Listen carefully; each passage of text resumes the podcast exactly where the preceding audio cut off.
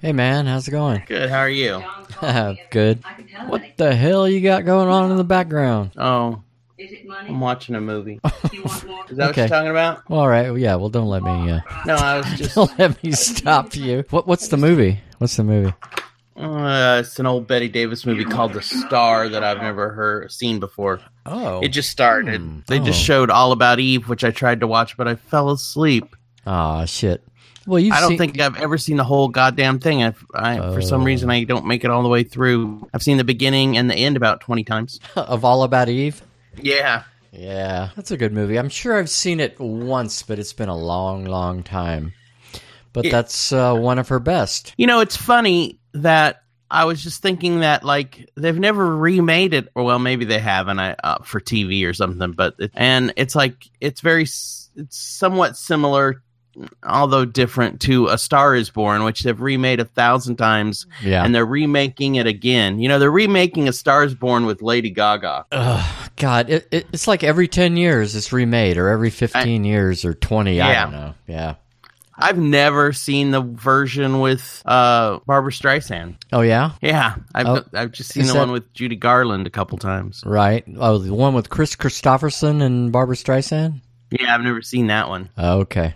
Now, uh, I I know we've talked about this before. There's a film called Now Voyager, I think, that you like a lot of Betty Davis's. Is that correct? I don't know if we've ever talked about it. I've only seen Now Voyager once, but I like it. Oh, okay. All right. Maybe it, it might have been somebody else that I talked to. They said, "Wow, that movie is amazing." But I, it could have been me. okay, yeah, this might have been years ago that we talked about it, and I, and you seem to be very impressed Uh, yeah, with the movie. that's one that I've only seen like once, I think. But One- it is a it is an oh wow movie. Yeah, once is enough to blow your mind, Yeah. isn't it? Yeah. Okay. Anyway. I do love Betty Davis, and I don't think we. Uh, I guess we did at one point on the show talk about the end of Feud, the Betty Davis Joan Crawford miniseries. I thought we had, if not on Did the you watch- podcast, at least in person. Yeah, did you Yeah. watch it all the way through? oh yeah, all the way to the end, Yeah, the it's good bitter stuff. end, Yeah, so to speak. yeah. It, Yeah. Hmm? Yeah, it was a bitter end. It just was, you know, there was no real, there was no happy ending. That Oh every- well, no, well, I mean, that's the way reality is, though. no, right, yeah, Every, everything doesn't get tied up into a nice, neat little bow all the time, right. especially in Sad. real life. Yeah. Sad. But it had that cool um, dream sequence at the end that was really a neat Oh, ending. Yeah, I almost although forgot about that. That was beautiful, but at the same time sad. Yeah. Because wow, Yeah. what could have been, right? right, exactly. They were just two ladies that like just couldn't get around it. Man, they just couldn't get drop their bullshit and get around it. Right. Sad. Yeah. But I also I think the other thing um, there's going to be a season two of Feud. right. Would And- probably be a whole different story, a feud of Oh, it is. some And other they said stripe, what it is. obviously. Oh, okay. And I think it's the Princess Di thing. Oh yeah, I think we had touched upon that maybe. Yeah, yeah, I don't think they've said anything more about that, but So who's the feud gonna be between Diane and the Queen? Or Charles and Diane. right, exactly. It could Or- it could be either one. I mean, could. Jesus. Yeah. so yeah, it could be. I mean, one presumes it would be mainly about Diane and uh, and the Queen, um, but don't know. We shall see. Yeah, And I wonder who's going to be playing the main characters. More to the right. point. Yeah, that could be really interesting. Exactly. Um, yeah, I know who would be a good queen, and I think she's already played the queen before. Um, Who's that? Oh, who's the British actress? Uh, she's blonde. She's probably in her 60s now. She might even be in her 70s. Oh, I can't remember her name. I mean, um, who's the one that played the Queen in in the Queen? Um, Right. um, oh, I can see her face. Yes. Holy shit. That kills me. When Uh. and I it's can't not remember. Judy Dench; it's the other one. No, it's What the, the it's the fuck other is her English actress that gets all the choice roles. Mhm. and she's older and she's great. Oh yeah, oh yeah. She's she's done so many things. So many. She's God act- Mm-hmm. damn it, Mark! Now I gotta Google it. I know, me too. I just like who who played the Queen? Who Uh-huh. played the Queen? I wish I had uh Siri. yeah. Well, you know, I do. what was the name of the I- movie though? Helen Mirren. Ah, of course, Helen Mirren. The movie is actually called The Queen. Okay, well, that makes it easy. Yeah. You know, for for years, I've had a crush on Helen Mirren. Ever since I saw Really? her in a, it was like a BBC series where she played a uh, detective, and ah, man, Mm, she's mm-hmm. such a good actress, and she's you know so attractive. I mean, even now, I mean, at her advanced age, it's amazing how she's held herself together and maintains her, uh, I don't know, She's beautiful. Yeah. that spark. Yeah. I mean, not just beauty, but that that that spark of humanity and personality. It's just something about her. Right. Yeah. Yeah. I know what you're saying. Yeah. She's got it, whatever it is. right. yeah. Uh, Whatever the fuck that i- it is. Right. Mm-hmm. Yeah. So I was thinking, you know, yeah, uh, Helen Mirren as the queen, and then of course, since it's a Darren Star thing, it would be uh, um, Kathy Bates as Lady Di. No. I'm just kidding. oh, oh, Oh, oh, my- that was terrible! I'm my- a bad person. My brain flipped inside of my skull, um, trying to comprehend what you just said, and then uh, and then it just went straight to the l- the laugh center. because I think you know y- he tends to cast the same actresses. Could it not be Jessica Lang as as Queen Elizabeth? Seems. Um, I mean, Oh well, seems possible. yeah, I guess it's possible. Hmm. But yeah, that'll Well, be an interesting miniseries. Yeah, yeah, and more to the point, who's who would he cast as um, Lady Diana or Princess Diana? Right, Lady Gaga. I don't know. Yes, of course. it's gotta be it. Or uh, um, what's the um, the blonde actress uh, Paulson? Um, Oh, Sarah Paulson. Sarah Paulson. Yes. She's a little too old, isn't Oh, yeah, she could be the queen at this point. she? Maybe she would be the queen. Yeah. I don't know. You never know. I don't. I don't watch a lot of Darren Star's stuff. I watch. Well, I guess I watch some of it. I don't watch American Horror Story, but I watch few. I watched Feud, and I saw a lot of Glee. Then they put Glee on Sunday night opposite something else I like, so I stopped watching it. Oh, s- Um, speaking of American Horror Story, have you heard what the latest American Horror Story is going to be? The new one that they're going to make? Mm, no, I, I I think I heard some rumblings. Yeah, but I heard. I yeah, didn't. I heard a little blurb, and they said it's going to be called Cult. Hmm. Yeah, so But we don't know more than that. that's that's all that I read, and that, Mm. and that was that was hearsay as far as I know. I think they actually one of the producers actually said that it was going to be revolving around a cult. Now, whether it's called American Horror Story Cult, I don't know, but it will revolve around a Hmm. cult. Yeah. Interesting. Hey, this is all. There's other shows that they just released a couple trailers for because there's because uh, I think it's San Diego Comic Con was this was this weekend and and or is this weekend when we're recording this and I want to talk about them too and I guess you know at a certain point we've got to start the goddamn show Browner. Yeah, I guess we do. Do we? We we always have. Yeah, that's true. We we don't want to do a thirty minute pre show because we don't want this episode to be uh, four hours long.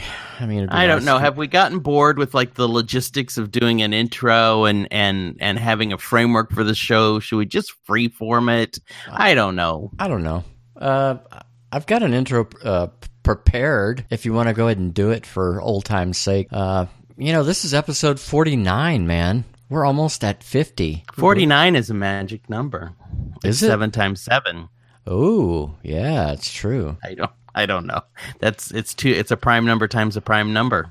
Yeah, and and it's a lucky number squared. Yeah. Uh-huh. There you go. So that's pretty cool. But then we're, we're about to hit that the you know the half century. Yeah, the fifty mark. Uh, episode, That's yeah. crazy when you think about it. Yeah, which I- I assume, based upon our our scheduling, uh, will be a Twin Peaks episode. Yeah, it should be. Although, Mm-hmm. are are- are you going to be able to edit this one and get it posted before we record and do the new Twin Peaks, or is this one going to have to wait until we do the Twin Peaks one and then go up I as the it, as it the next one? it depends on how long this episode ends up being, Yeah, it could be a little bit. right? Um, um, um. It'll be longer with me doing that. What? I thought of something What? else I wanted to mention but With you, fuck it, uh, I can't. Don't worry, all that uhing gets Oh. cut out. You know that. Um, Yeah, I Oh. know what it was. Okay. And Ovu Ovu has has changed. Yes. And the way the show sounds, we didn't have a lot of dropouts, but we talk o- over each other because that's just what's going to happen on this show. Well, and yeah. it does a lot of little weird flippity floppity things when that there's a lot of Oh, I know what Liberty. you're talking about. It, it makes that Yeah. blang, blang, blang sound as we're yeah talking. some kind of flibberty gibbet kind of sound. Yeah, we kind of. we sound like we have rubber bands in our throats as we're talking. yeah, it's weird. So I noticed that on episode 48 that I know. oh yeah, Me too. yeah. Um, And it's tough because we don't see each other when we're recording, so uh, we're going to talk over each other. It's just going to happen. Yeah, it does. It um I you know, I'm not even sure if it's if it's a talking over each other situation. Sometimes um you'll be talking and your voice will just start rubber banding. Well, there's that, which is better than the um the thing where it would glitch out, I guess. Um Well, yeah, it makes it easier to edit because I'm not constantly removing gaps. So right, mhm. right. But But what's weird too is that like I don't when I'm recording it, when I'm talking, obviously I don't hear it and I don't hear it from your end. hmm, okay. Well, that's interesting. I don't know then. But when I am talking, and then I, of course there's surely there's some kind of a lapse. What do they call that again? Uh, uh, Lag time? lag time. Yeah. So you know all those things I think cause it to have oddball sounds at times. hmm Uh, you know, personally, I think it could be just this new version, yeah, of Ovu is introducing some strangeness. Yeah, it's different. It works differently for sure, and and I think better. But Mm-hmm. like listening to episode 48 where there were some rubber bandy sounds i don't know Mhm. what we're going to call those um, i was like oh that's the new ovu that's what ovu does now Well, I was assuming that it might be just part of the problem of this being a new release, and you know. And and s- and eventually, it's just going to go away. Right now, I'm I'm already noticing that um, audio sounds a little better, or I, I'm not noticing as much of the, the rubber banding sound. So, that's- well ovu just had an update too did you update before we started yes, I did. yeah so maybe that'll help a little too Right, um, that's what I was referring to. Yep. yeah yeah so who knows um, dang oh did you reset your router Um, no, I didn't. But uh, okay Yeah, well, I mean, I have reset it within the past couple of days. Right. It's usually if I let it go for like, you know, weeks that somehow it creates problems where, you know, it dropped out. Or, you know, all that could have been tied to the fact that I was still running Windows Vista on my laptop uh, previously. And it was, Right. you know, and, and the fact that it was no longer supported by Microsoft could have been, an, I don't know, some sort of an issue. I don't know. I'm not going to worry about Right, yeah, it. that's true. Right. But, uh, okay yeah, it's a good point that, yeah, I mean, I like the fact of resetting the router, you know, at least within a reasonable amount of time before we record. It does. Right. It did seem to help. yeah of course we can always stop and reset it if we find ourselves having some sort of issues during this A- absolutely. All right. cool Okay. Well, uh, hey, do you want to do the intro? And then I want to ask you about the uh, ancestry DNA test thing too. And I got a lot of shit I want to talk to you about, man. Yes. So much stuff. All right. Sounds good. Okay. Okay. So let's start this guy off then in three, two, one.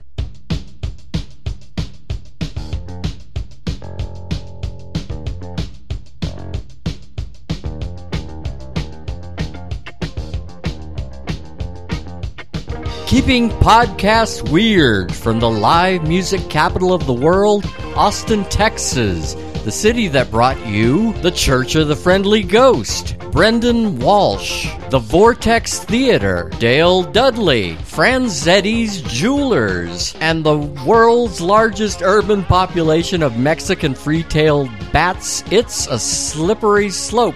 The podcast with the dazed and confused Mark Browner and the Lodger. Hey, man. Wow. I, Dale Dudley, huh? Dale Dudley. Well- you know, I He is a fixture. He is. You got to I've admit. stopped.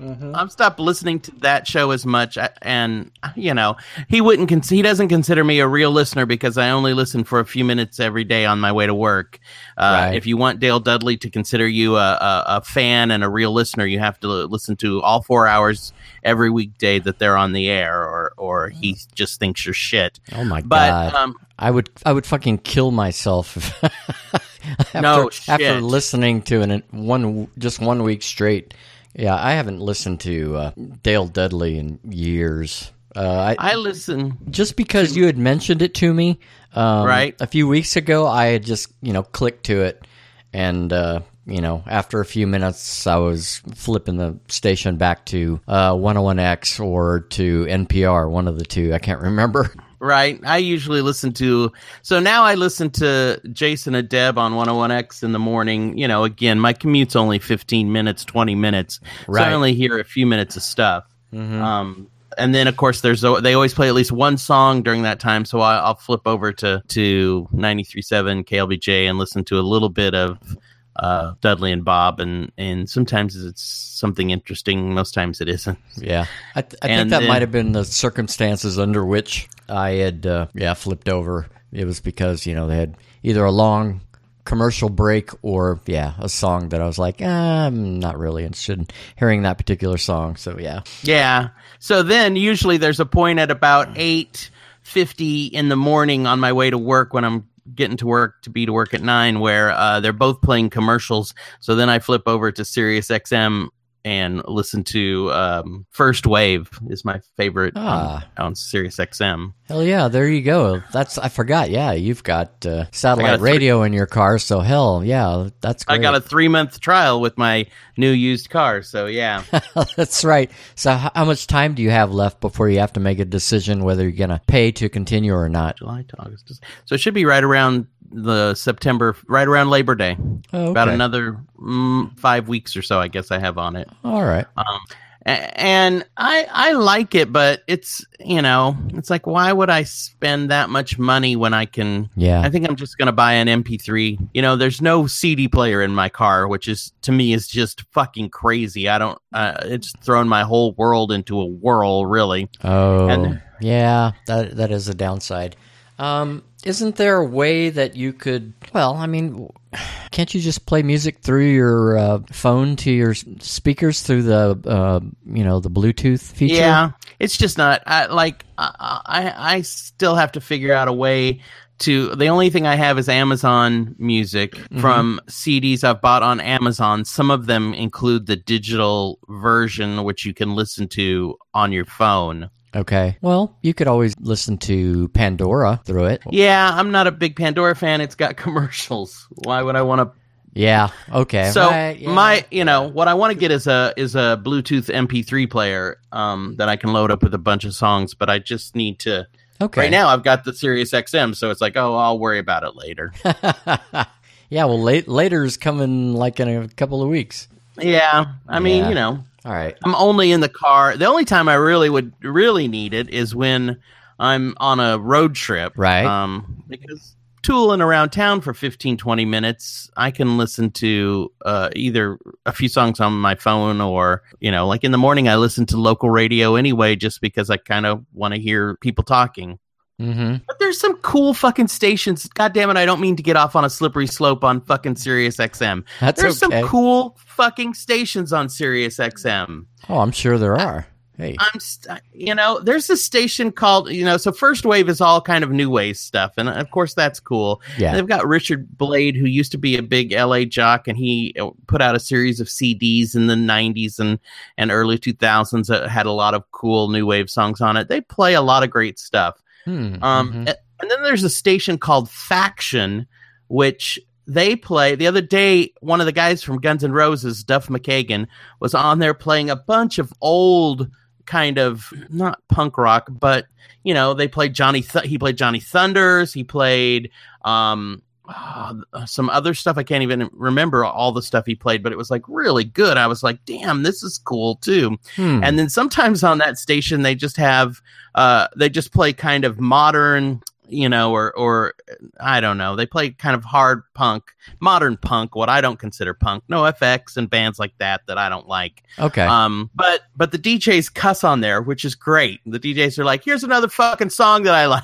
It's so awesome.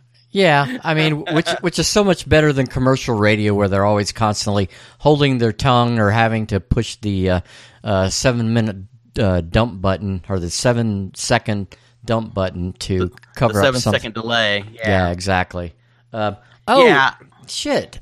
Why didn't I mention this to you before? Tune in radio. Get that app on your phone, and they've got multiple stations, and you can pick uh, what type of music. And they have, like, you know, a punk rock station or a new wave station. And as far as I recall, there are no commercials. Oh, I'll have to look into that. That's interesting. We Yeah. the show is available on TuneIn, right? Our podcast is yes, available. it there. is. It is available on TuneIn Radio as well. So, um, yeah, that's TuneIn Radio and iTunes and on our website, of course. Exactly. So Um, yeah, I, I would definitely recommend TuneIn Radio to you to Mm, That's a to Hmm. good- Bluetooth to your car speakers. Hell yeah, That's, that's a good idea. I need to look into that. Cool. please do. Mm-hmm. Awesome. Okay. lot, of good stuff on there. Interesting. Well, including our show. Agreed. Yes. yeah. One of these days, I'm gonna have to look at the uh, numbers and see how many people are actually listening to us through TuneIn Radio. I'm sure. th- Oh, yeah, uh, I think I can. I just haven't necessarily been paying attention to to those numbers. So right. Yeah, I'll get back to you on, on that. So when you look at numbers, I know you're looking at downloads on the website. Yes. Are you looking at iTunes at all? Or is that part of downloads on the website? Well, it's part of downloads on the website because everything ultimately has to go to the website to get the information. Nothing is stored on iTunes. You have to have a website that's linked to your iTunes account that ultimately channels people to our website, though it's completely um, transparent or, or should I say, invisible to the person who goes to iTunes and downloads our podcast. Right. But, but but iTunes is grabbing from our website, so yeah, we're definitely seeing that traffic. I and and uh, TuneIn Radio is it the same kind of idea? Yes, yes. You just have to you have to provi- you have to provide those um, content conduits uh, a Mm-hmm. link that points it to yeah where our where all of our files are stored, which is our website. Gotcha. Yeah. Cool. Okay. Interesting. Uh-huh. So yeah, so it's it, it gives us a, a definite good measure, you know, the best measure that you could possibly get of what what type of traffic you're getting. Okay. Yeah. Well, that's cool. Yeah. So, hey, I mentioned in the pre-show that I wanted to ask you about the ancestry thing. Did you ever get the results? I did get the results back, and mm, n- nothing groundbreaking. You know, it was saying that you know I was like a certain percentage Czech, a certain percentage German, but the the only surprising thing it was saying nine percent Irish, and I was like, hmm, interesting. okay, all right, whatever. But it's all you know. Ultimately. All of those groups originally were, you know, Central European. I mean, the- Right, The, Celts, the Celts originally started out in Central Europe and then moved to you know Ireland and Scotland um, after that. So it that's that's not really a big surprise that I might share some DNA with a certain population of people who live in Ireland. Right. So was Yeah. it just basically Germany and and uh, Czechoslovakia and Ireland?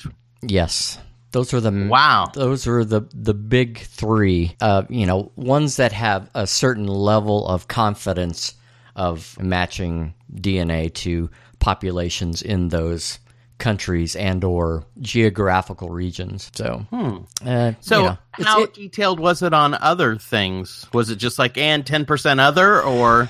What, was there some things that was like 1% something or 3% something? uh, no, that was pretty much the hundred percent right there. Really? as far as their confidence level goes.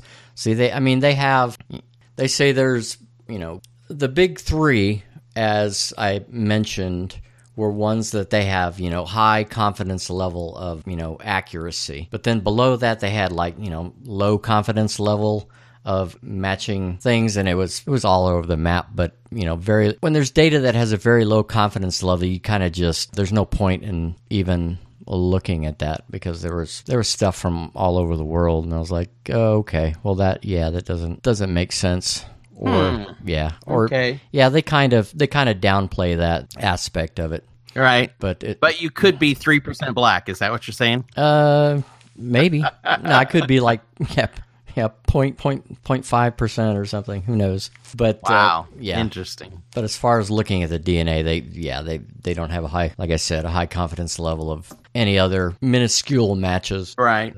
Of course, Okay. You just did the rubber band thing there that I heard. That was interesting. Okay. oh, did I? Okay, yeah, yeah. you sure wasn't Um, me wasn't me drinking iced coffee? I wonder if it's when you're somewhat away from the microphone You know, I trying to. I think that's the case. If you kind of pull away, Yeah. let me let me test that. I'm gonna pull Okay. away right now, and what does it sound like to you right now? Well, I could tell that you were f- away from the mic, but there was a small kind of a. It wasn't the rubber band thing, but it was uh, almost like a, a damper going off or something. Hmm. Okay. And There, oh, there was a little. So A Um, damper. a damper. a little, yeah, a, a little interesting stuff. Okay. yeah. Um, we're never going to be satisfied with this fucking Uvu. Um, no, We I mean, might- maybe we should try Skype one time just to see if it's any better or if we think it's better. I, I think that's a good idea. I mean, Skype is free, also, isn't it? Yeah, Okay. And, Mm. yeah. I use, yeah. I've used Skype in the past. I haven't used it for a while. okay. And it's just kind of ad based, like uh, Uvu is. Yeah, it's. I don't think it. Uh, yeah, I think it has less ad kind of than Uvu. Oh, okay. Hmm. All Yeah. right. So, So- we so- can try it. Okay. Sounds good. Okay. Do you want to talk about, dude? There's 47 people have died since we did the last show. Since we did the Um, last people who died. Um, 40, uh, 47 people of note in, in, your, in your uh, book. I've 10, 15, tw- at least 20. Yeah, I, I I could probably buy that. Yeah, they're, you know. I mean, There's they're- some that I would probably. I don't even have them. ar- Well, I tr- I tried to arrange them a little bit in a. You know, w- we just had a, a major um, '80s actor pass away today. Um, I've tried to Right. organize them kind of in a well, chronological. not chronological. The other, like, like Mm-hmm. Order- the most notable at the Oh. top. Okay. Um, Quote unquote order of importance. Yeah, I which, guess that's what I'm trying to say. Which I hate to so- say, you know, but Yeah, it is what it is. yeah. Did we mention Bill Dana last month had died? No, and I, I don't know who Bill Dana is. That name sounds familiar. Is he an actor? Yeah, he, he was he was like a character actor back in the I don't know, late fifties, early sixties. He was like a he would he played he did the character of Jose Jimenez. My name Jose Jimenez. Oh yeah, yeah. That guy. I can't remember if we had mentioned him. I don't think we did. Okay. Well Hmm. anyway. Interesting. Oh, I guess I guess we just started the the, the people who died segment. Cue music. well,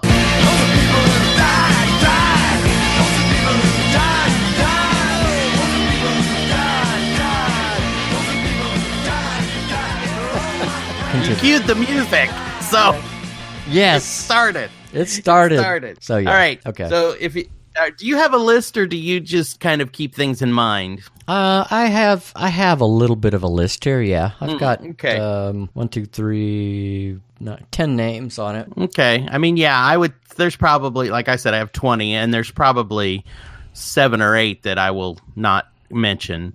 Yeah, I'm, Um, I'm sure there's a couple I won't either. Yes. Right. Okay. I mean, who's number? uh, Do you, is yours sorted in order of importance? Mm, not really. Oh, okay. Yeah, kind of mentally sorted of, by importance, but not not on my page. Who's at the top of your list, or who who would you consider? I don't know. It's it was hard for me. Uh, it was a toss up between uh, George Romero and Martin Landau for me. They're they're in my top three. Yeah. Yeah, Yeah. Romero, man. You know, yeah. He he started it all, dude. dude he he what a what a trendsetter i remember the f- i went and saw night of the living dead at a midnight movie when i was a teenager and it scared the shit out of me Oh wow, So- so that's creepy. so cool. I don't think I've ever seen it at a theater. I think the first time I ever saw it was on you know VHS tape that I had rented from uh, some video store somewhere. Right. Uh, but yeah, Night of the Living Dead, 1968. yeah the beginning of all this zombie genre that people are going apeshit over to this day. right yeah i you know, I remember, I remember, I loved it. I mean, it scared the hell out of me. Oh It yeah. was creepy, but I loved, I loved, you know. And someone mentioned this, and I didn't even snap to this, but in the first one, it's really notable that um, the main character is really a black man, and uh, the kind of the secondary character is a female. Right. And in Dawn of the Dead, that's true too. I, uh, you know, the main character in Dawn of the Dead really is kind of a Dawn of the Dead is the one that really I almost couldn't watch it. It was so graphic, but I fucking loved it because the story was amazing. Hmm. Have you ever s- you've seen Dawn of the Dead where they're in the shopping mall? Yes. Oh yeah. Yeah. I think the Yeah. difference between the two is, you know, uh, Night of the Living Dead is black and white, and Dawn of the Dead is color. And Right. So I mean, the graphicness is is more way out on display in in the, s- his second zombie movie. Certainly, yeah. It was it was definitely almost splatter gore kind of um, Herschel Gordon Lewis kind of stuff, um, but done but done so well. And even watching Dawn of the Dead, which I also saw at a midnight movie, Mhm. and how bloody and gory it was, it was still fascinating. Fascinating story. I Right. mean, really interesting that they're in a shopping mall because it becomes this whole essay on consumerism in America. And it was, it's more than just zombies are coming to eat people, you know? There's, Mm-hmm. Well, Oh, yeah. And, and in the original, too. Mhm. It, I mean, that was the all. original, yeah, it was all about racism and and uh, yeah. yeah. I mean, completely. Yeah, it's totally about that movie is really at its core about race, Yeah. racism. Absolutely. Um, I mean, and which makes the ending of uh, Night of the Living Dead so poignant. You know, this guy has, you know, this black guy has overcome all this, you know, adversity and and comes out triumphant and then ends up being shot by the police. It's yeah, and not not just the police, but uh pretty much a, a good old boy type yes, Oh, yeah. policeman. You know, a, definitely a good old Southern boy type Right. cop. Yep, a big, uh, you know, big big wad of chaw on his jaw, kind of Right. uh, good old boy uh, cop, right? Yeah. So I mean, Romero just and have, uh, there's uh, other movies by him that I haven't seen. The only I think the only other movie by him that I've ever seen is Monkey Shines, which I loved as well. Hmm. Um, ha- you remember that one? Have you seen? Uh, is that the one where the uh, the paraplegic guy has a a monkey as a companion to help him with his day to day, you know, living activities, and then the the monkey somehow becomes evil? Yeah, the monkey. I think the monkey starts. I the monkey starts killing people and uh-huh. I think he starts killing people that that are. I, I feel like he, you know, he's like killing people who are not rude, but who are, have altercations with the paraplegic guy. Maybe I'm wrong. It's been a long time Oh. since I saw it. I just remember Yeah. it was a crazy, amazing idea for a story, and done, and even Right. on a low budget, done really well. Hmm. Okay. Yeah. uh, You know, the funny thing is, I'm not even sure if I actually have ever seen that entire movie. Um. But yeah, it- it's it's definitely stuck in my head because the concept is so wild. I mean, who who who, Right. who, who could think of that? Wow. Right? Where did that come from? I would love to see it again. I need to. Yeah. make a make a point of seeing it again because Mhm. uh, I remember I saw I saw it a couple times and both times I saw it I really liked it. yeah. um, I, am sure. I'm sure. But yeah, he's done you know Uh, he's done s- and he's done more yeah. zombie movies and right. and a ton of stuff. you Interesting remember- guy. Do you remember Creep Show? That was Vaguely, Yeah, me too. I'm trying to remember what the hell it was. Was it one of those anthology type movies that's, you know, it's where it's made up of several different stories put together into one movie? I think so. Isn't that the one where there's there, there's it's like three stories and one of them uh, Stephen King is in. Maybe. Yeah. like- where he yeah, there's some kind of green stuff that's overtaking his lawn and ultimately he gets covered in the green stuff. Oh, that sounds vaguely familiar. yeah. Is it his lawn or his farm or something? Isn't he like a dumb farmer? Yeah, yeah. Dumb, dumb farmer or something? Yeah. Uh huh. Yeah. But um, yeah, beyond that. Oh, and then another one, another scene. Wasn't it about there was something in a, a some kind of a creature in a crate? And I don't know. I can't even see. Just I, I'm just having these vague visions, and you know. Right.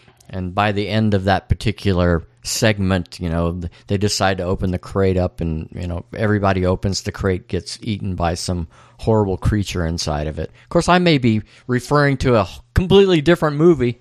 and it's Is just, that the same one where like Santa Claus comes and kills Joan Collins? No, that's a completely different Or is that two completely different ones? I don't. Isn't there one? There's one that's an old one from the 70s that starts that definitely has Joan Collins in it, and then there's something about Hmm. uh, Santa Claus is uh, is a guy escapes as a serial killer, oh, and and he's dressed like Santa or something. Now we're Maybe. really off on a slope. No, I know because there's another, another movie out called Cat's Paw that was one of those anthology stories that had multiple things in it. And I think there's a scene in it where this guy is locked himself away from society or something and and all of a sudden roaches start appearing in his his place and by the end of it you know there's millions of roaches in his house and they they ultimately kill him and then his body explodes and it's full of roaches i think that might have been that sounds vaguely familiar, but yeah, I don't know. Another one of those anthology movies, just you know, Right, yeah. that came out around the same time that the Twilight Zone movie came out. Right, yes, yeah. All those things had a resurgence in the 80s. Mm-hmm. So, Because it's and so I much, think we can thank, you know, George Romero for a lot of those.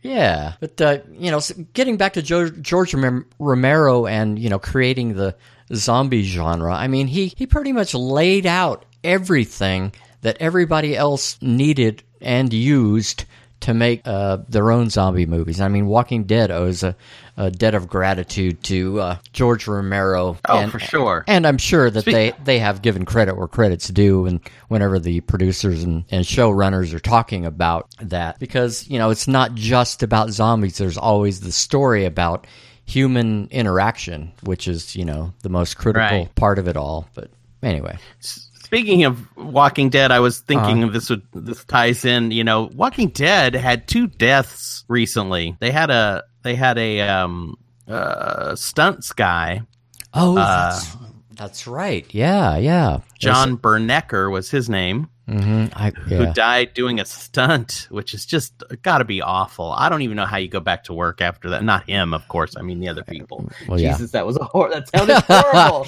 yeah. But uh, This is- certainly he didn't go back to work. Yes. that's- yeah, yeah. It just, just Sad. Mm-hmm. You know how how random. I mean, those stunts they do crazy, amazing stunts, and I know they're super careful, Mm-hmm. but you know, shit like that just can happen.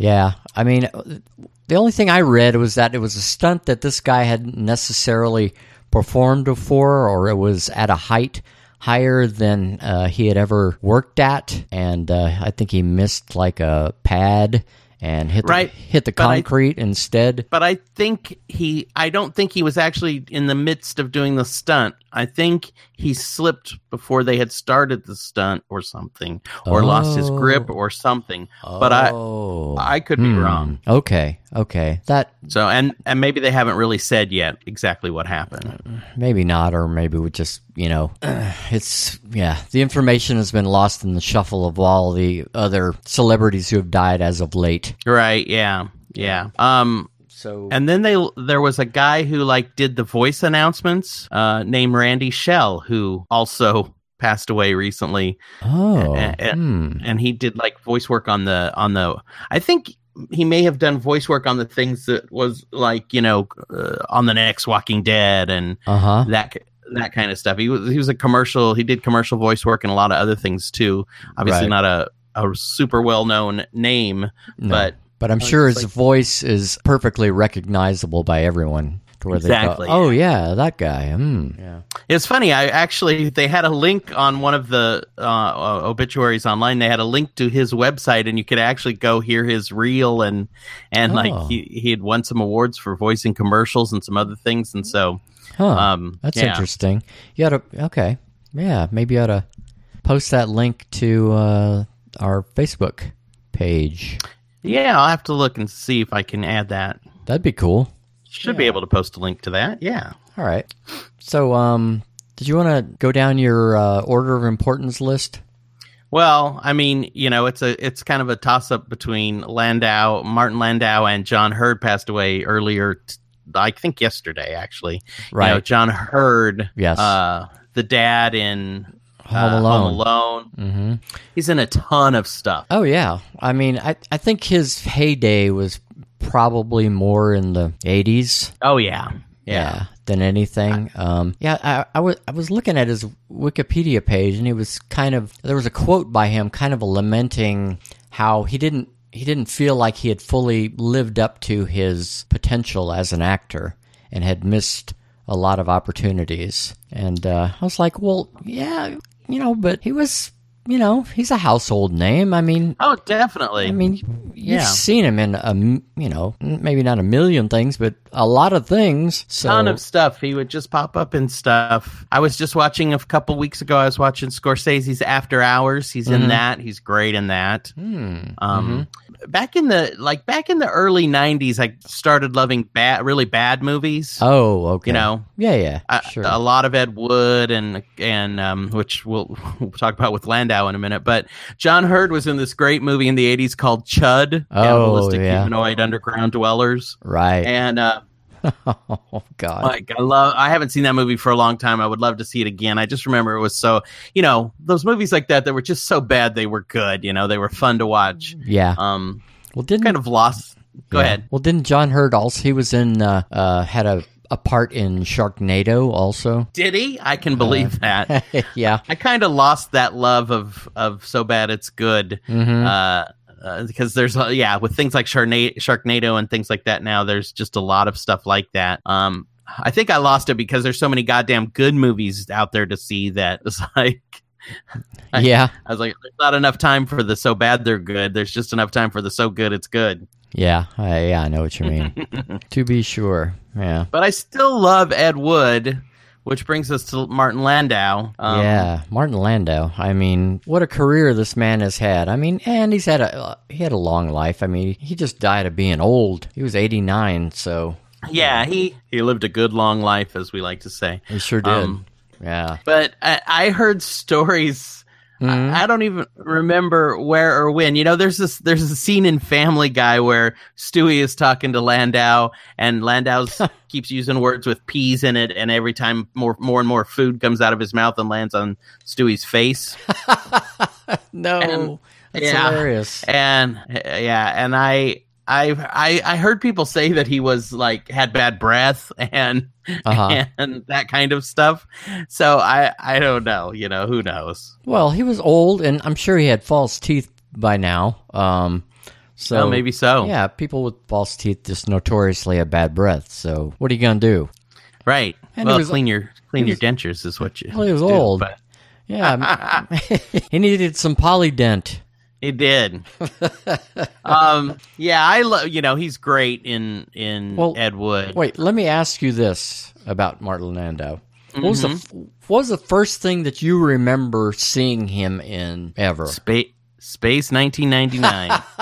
Ah, yes, Yeah. absolutely. He played Commander Koenig on Space 1999, probably one of the most boring science fiction television shows ever put on, I on the you know airwaves. I I remember I I think somebody one of the stations back in the day when there was only three channels I Uh-huh. think one of the stations used to show it like on Saturday night at at midnight or something and hmm it would be like the only interesting thing on Saturday night at midnight and I would try and watch it and I remember after a while I was like okay I'm done with this I don't even know. remember anything about it I think I was too young to really even understand it probably Yeah. Well, m- m- maybe the same here.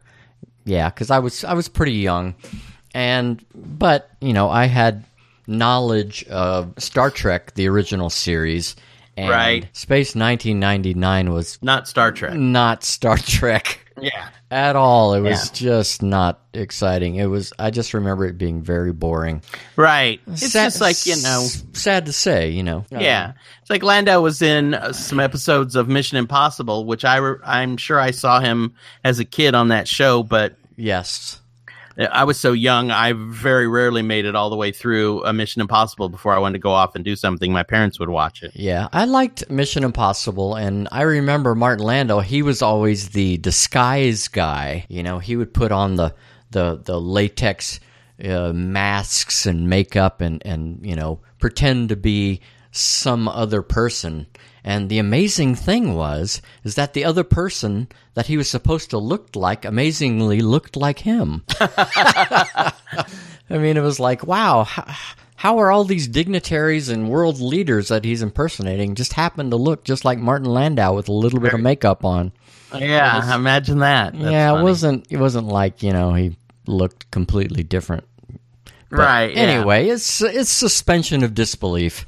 And Yeah. uh, yeah, and it was a great show. I loved Mission Impossible when I was a kid. Uh, Really? I, ne- I never. I, I think every once in a while they would have one that was kind of uh, um light a lighter lighter tone that I might like, or I don't know. I, I I never watched it that much. It might be because I liked James Bond at a young age, and it kind of had a you know a James Bond espionage feel to it. Right? Yeah, a little James Bond feel to it. I can see that. I can see where what you're saying. there. Yeah, yeah. Um. So But Anyway. I, I I can't remember. You know, Lando was in so many other things too. I I don't know. yeah, But I think those were the main things people probably remember him. For. true. But you remember seeing him in uh, the Hitchcock movie North by Northwest?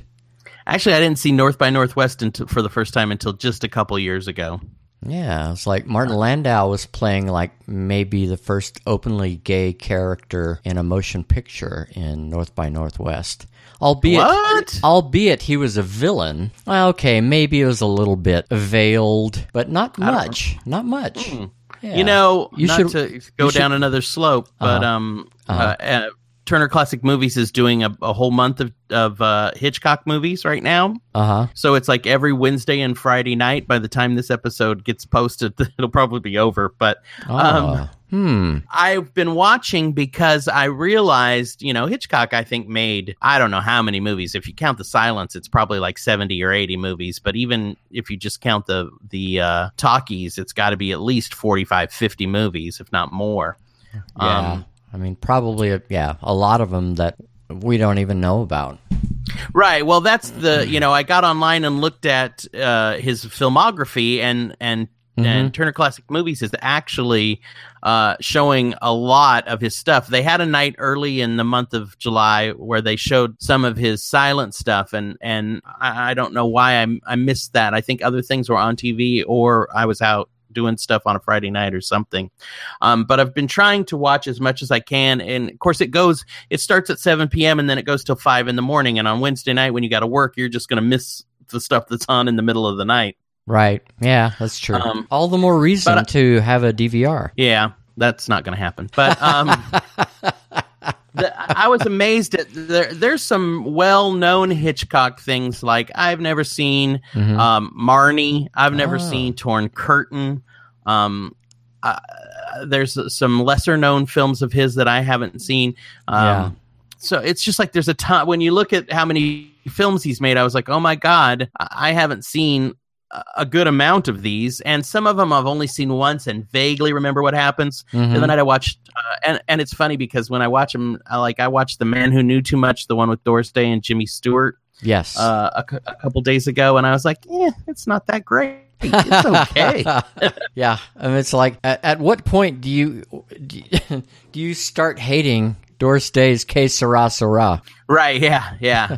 It's like, yeah, I know you're supposed to be in, deeply invested in the kid getting out of the house, but how many how many times am I going to have to hear her in the background singing that? Right. There was a, you know, Exactly. Mm-hmm. there's also like a whole scene where, and I guess some people think this is great, where Jimmy Stewart goes to the wrong place and it's like a taxidermy shop, and he's Okay. looking for uh, someone whose last name is Chapel, and but he doesn't realize he's actually looking for a place called Chap, right. uh, Ambrose Am- Ambrose Chapel. Chapel. Yeah. Yeah. Right. And the taxidermy thing is this whole big drawn out thing, and I was just like, yeesh, get on with it already. Yeah. There's some. There. Yeah. There's some scenes that maybe could have been edited. Oh yeah, A little And then more. Doris Day is at the at the uh, they're at Al- Albert Hall, I think, and they're playing that song, and that song goes on forever before Mm-hmm. Yeah. the guy clashes the cymbals. And right. Well, that's you you know, know, he's- build, building now He's the tension. uh, master of suspense. Right. Yeah. Yeah. Yeah, there's a point where you're building it, and then you kind of lose it if you don't. If it's just the same thing going happening for five minutes. Yeah. Anyway, Yeah. Good point. Oh, funny. fucking All right. Hitchcock. Yeah, we did. Oh, So- okay. well, yeah. So actually, what started that was Landau's and North by Northwest. I've really only seen North Mhm. by Northwest all the way through once, and I okay. really am looking forward to try and watching it all the way through. Because I, think it's going to come on at like seven or nine at a time when I can actually watch it. Okay. Great. Yeah, All right. Well, then, then, then we can discuss Martin Landau's character then. yeah. Because I don't remember getting, but then again, it's been a while since I saw it, so maybe I just Right. kind of saw that and then forgot about it. Yeah, he, So- I mean, he, yeah, he's kind of a menacing, uh, a villainous character. Character, but anyway, I, you know, whatever. Just watch, I- just watch it again. I'll have to. I, I will say this too, while we're on the topic. You know, I've seen Hitchcock's Rope five or six times, and and Right. now when I watch it, I hate it. I get so fucking mad at it Oh, Because it- okay. Why? because it's really kind of awful and homophobic, even for its time. I mean, it- you know, it's Oh, based on Leopold and Loeb, which is you know Mhm. were the only apparently the only well known gay people up until the 1990s.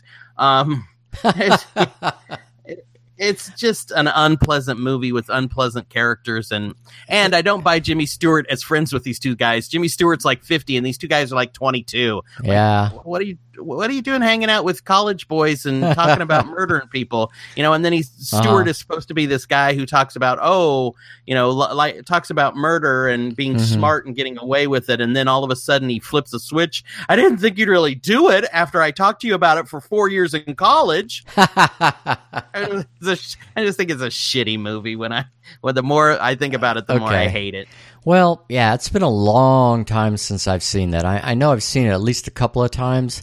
I took a what was it called, the language of film class in college, and I think that was one of the films that we uh, watched, and that might have been the last time I saw it. So it's been a while. Wow. No, I'm sure I've Yeah. seen it at least once since then, but Well, it's another one too that I've very rarely seen the beginning. You kind of come in on the middle or the early part of it a lot of times, and I didn't realize. Like I watched it a, a couple weeks ago, and it actually starts. They show these two guys killing the other guy that they put in the trunk and served dinner on- on, and I didn't realize you saw the murder at the beginning. Ah, okay. Yeah, I mean, yeah. I, I- well, I think most Hitchcock films are best seen from the very beginning. Otherwise, Well, you, yeah. you you could miss some critical information. Yeah. Right. Yeah. All right. I mean, I, I um, I, you know, I come in on the middle of so many movies, and oftentimes if I haven't seen it before, I won't watch it because I'm for that very reason. I want to see it from the beginning. But if it's something like Rope that Sure. I've seen a few times, you kind of Uh-huh. think you know where it started, but I didn't. Yeah. that- that's why I made a point of watching it from the beginning a few couple weeks ago because Hmm. I, I was like, I don't really know exactly where this starts. Mm-hmm. Anyway, we, Okay. we got off on a slippery slope. boy, we sure did tangenting off of uh, Martin Landau, Landau, Oh, yeah. and uh, we, we, uh, I, I guess we barely even scratched on him. Yeah, playing the role of Bella Lugosi and Ed Wood. I know you had mentioned Ed Wood. Yeah. but uh, I was disappointed in Ed Wood when it came out because I wanted it to be a lot more. You know, there's a great book uh, called Nightmare of Ecstasy that is about Ed Wood. And, Mhm. you know, after Ed Wood made Plan 9, yeah, uh, he kind of a drunk. Yeah. He worked in porn. which, Yes. you know, which was like late 60s pussycat theater type porn stuff. yeah, and they not Really hardcore. didn't hmm Right. Although there was some, uh, you know, I, a- as the 70s came in, he died in like 77, I think. And so uh, Hmm. he, he, there was, it got harder and more and more hardcore the more he worked on stuff. And he wrote a ton of erotic novels, Hmm. um, sometimes under his own name, sometimes under pseudonyms Really? Huh. the post plan 9 from outer space part of the story is very seedy but it's also fascinating and the, of course the movie doesn't even go anywhere near that part of his life No, they just wanted to do the happy-go-lucky, jolly portion of his life. right yeah which is great i mean but a, but a ed wood 2 would be fucking amazing so Right? I, yeah, you know if you're I would if- go see it. yeah oh hell yeah actually Fucking a. when uh, when John Christensen was alive, I wanted to Mhm. write a, a screenplay called Ed Wood 2000 and have him play Ed Wood in it. oh, that'd be cool. I thought it would be really cool. Um, That would be awesome. But yeah, I- Hmm. I wish, I wish. So, if you're really, in, if you like the movie Ed Wood and you're interested in Ed Wood, you should definitely read Nightmare of Ecstasy. It's a great book. This guy, and it's real easy to read. The, the, the guy who wrote it, his first name's, I think, is Rudolph. Like, no, Rudolph Gray, maybe his name. I, I could be wrong. Hmm. Okay, I'll um, look into that. Yeah, definitely. It- Hell yeah. He went and interviewed a lot of people back, and th- he wrote this book back in the 90s, I believe. And Mhm. so people who knew Ed Wood were still alive at that point. I mean, he talked to yeah. a, a lot of different people who knew Ed Wood, and, and including his uh, widow. And it's a fascinating story. Hmm. Okay. And Landau plays a great Bela Lugosi. Oh my God! Wow, I, I can't imagine anybody else playing that role or, or being Yeah. able to play that role as well as Martin Landau did. Yeah, Amaz- he's fantastic. amazing. Yeah. I, you know, Ma- Martin Landau used to, um, or Martin Landau, I'm sorry, uh, Bela Lugosi used to like drink. I think he drank formaldehyde. Wouldn't surprise me. yeah, something that you know he was uh, like a drunk and Mhm. and and uh, had no money. So yeah. Well. some interesting stuff about him in the book too. Okay. They don't Hmm. really get into in the they they touch on it in the movie, but they don't go as deep and as dark as the book does. Well, I mean, you know, they talk about Bella Lugosi's. Uh, th- what do you have? A heroin or a morphine addiction? I think it was morphine actually. yeah. Yes. So wow. Yeah. It was, Yeah. It was pretty fucked up. Yeah. Definitely. Definitely. But I'm sure Um, I'm sure they put a little bit of a gloss on it for the movie Right. Ed Wood, but Yeah, it's Still. it's uh yeah, and then when you see the Ed Wood's work, you know Lugosi and and Glenn or Glinda with pull the strings. oh my god, Just- yeah, I- have you ever seen Glenn or Glinda, the yes. actual movie? yes, and the way that that Bella Lugosi did it, I mean Landau was completely faithful to the Oh, Yes, to the it's- delivery. It was Yes. they're identical. it's it's perfection. yeah, it it you know certain things like that. Ed Wood the movie just hits the nail on the head with it. Mm-hmm. Oh, There's yeah. Mm. some yeah, so yeah, To be sure, in, indeed. Lot- I could we could do the whole show about Ed Wood. I love Ed Wood a lot. Um, right? and I've read a lot about him and tried to see as many of his movies as I could. They, Mm-hmm. and they keep finding newer ones. There's a couple ones they've found from the 70s that are basically porn movies. But Okay. even in, when he did porn movies, he, you know, there was a back in the 70s, they still had a story. They still had the semblance of a story in them somewhere. yeah, yeah, of course. So there's some some ones that have been discovered that I would like to to that you can get on uh, online. You know, you can buy copies, DVD Oh, copies of them and stuff Okay, that I would so like they to see. they are available now. Hmm. Yeah. Interesting. yeah. And a ton that's not. I'm sorry to keep going on.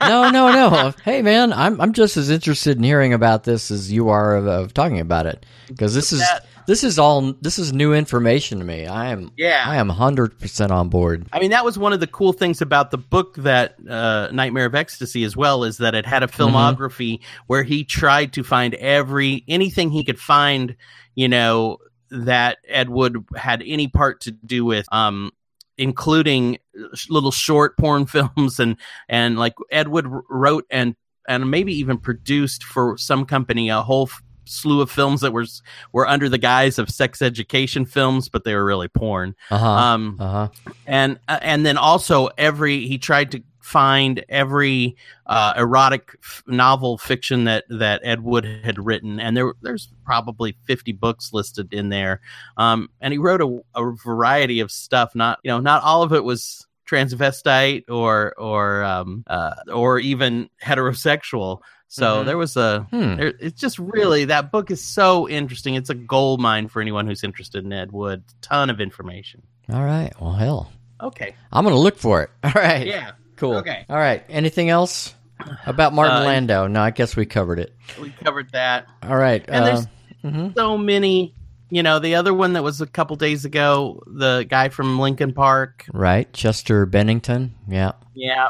Who? I'm not a, not Yeah. a Lincoln Park fan, but yeah. but sad. it, it yeah it appears that he was good friends with uh, Chris Cornell who died in May or committed suicide in May I, I, I, Right. and so yeah so did he just follow in his friend's footsteps and end it as well Right. Yeah. I haven't read that. I saw that online where that was something that someone they were talking about, but I I haven't really followed up and read a whole lot about it.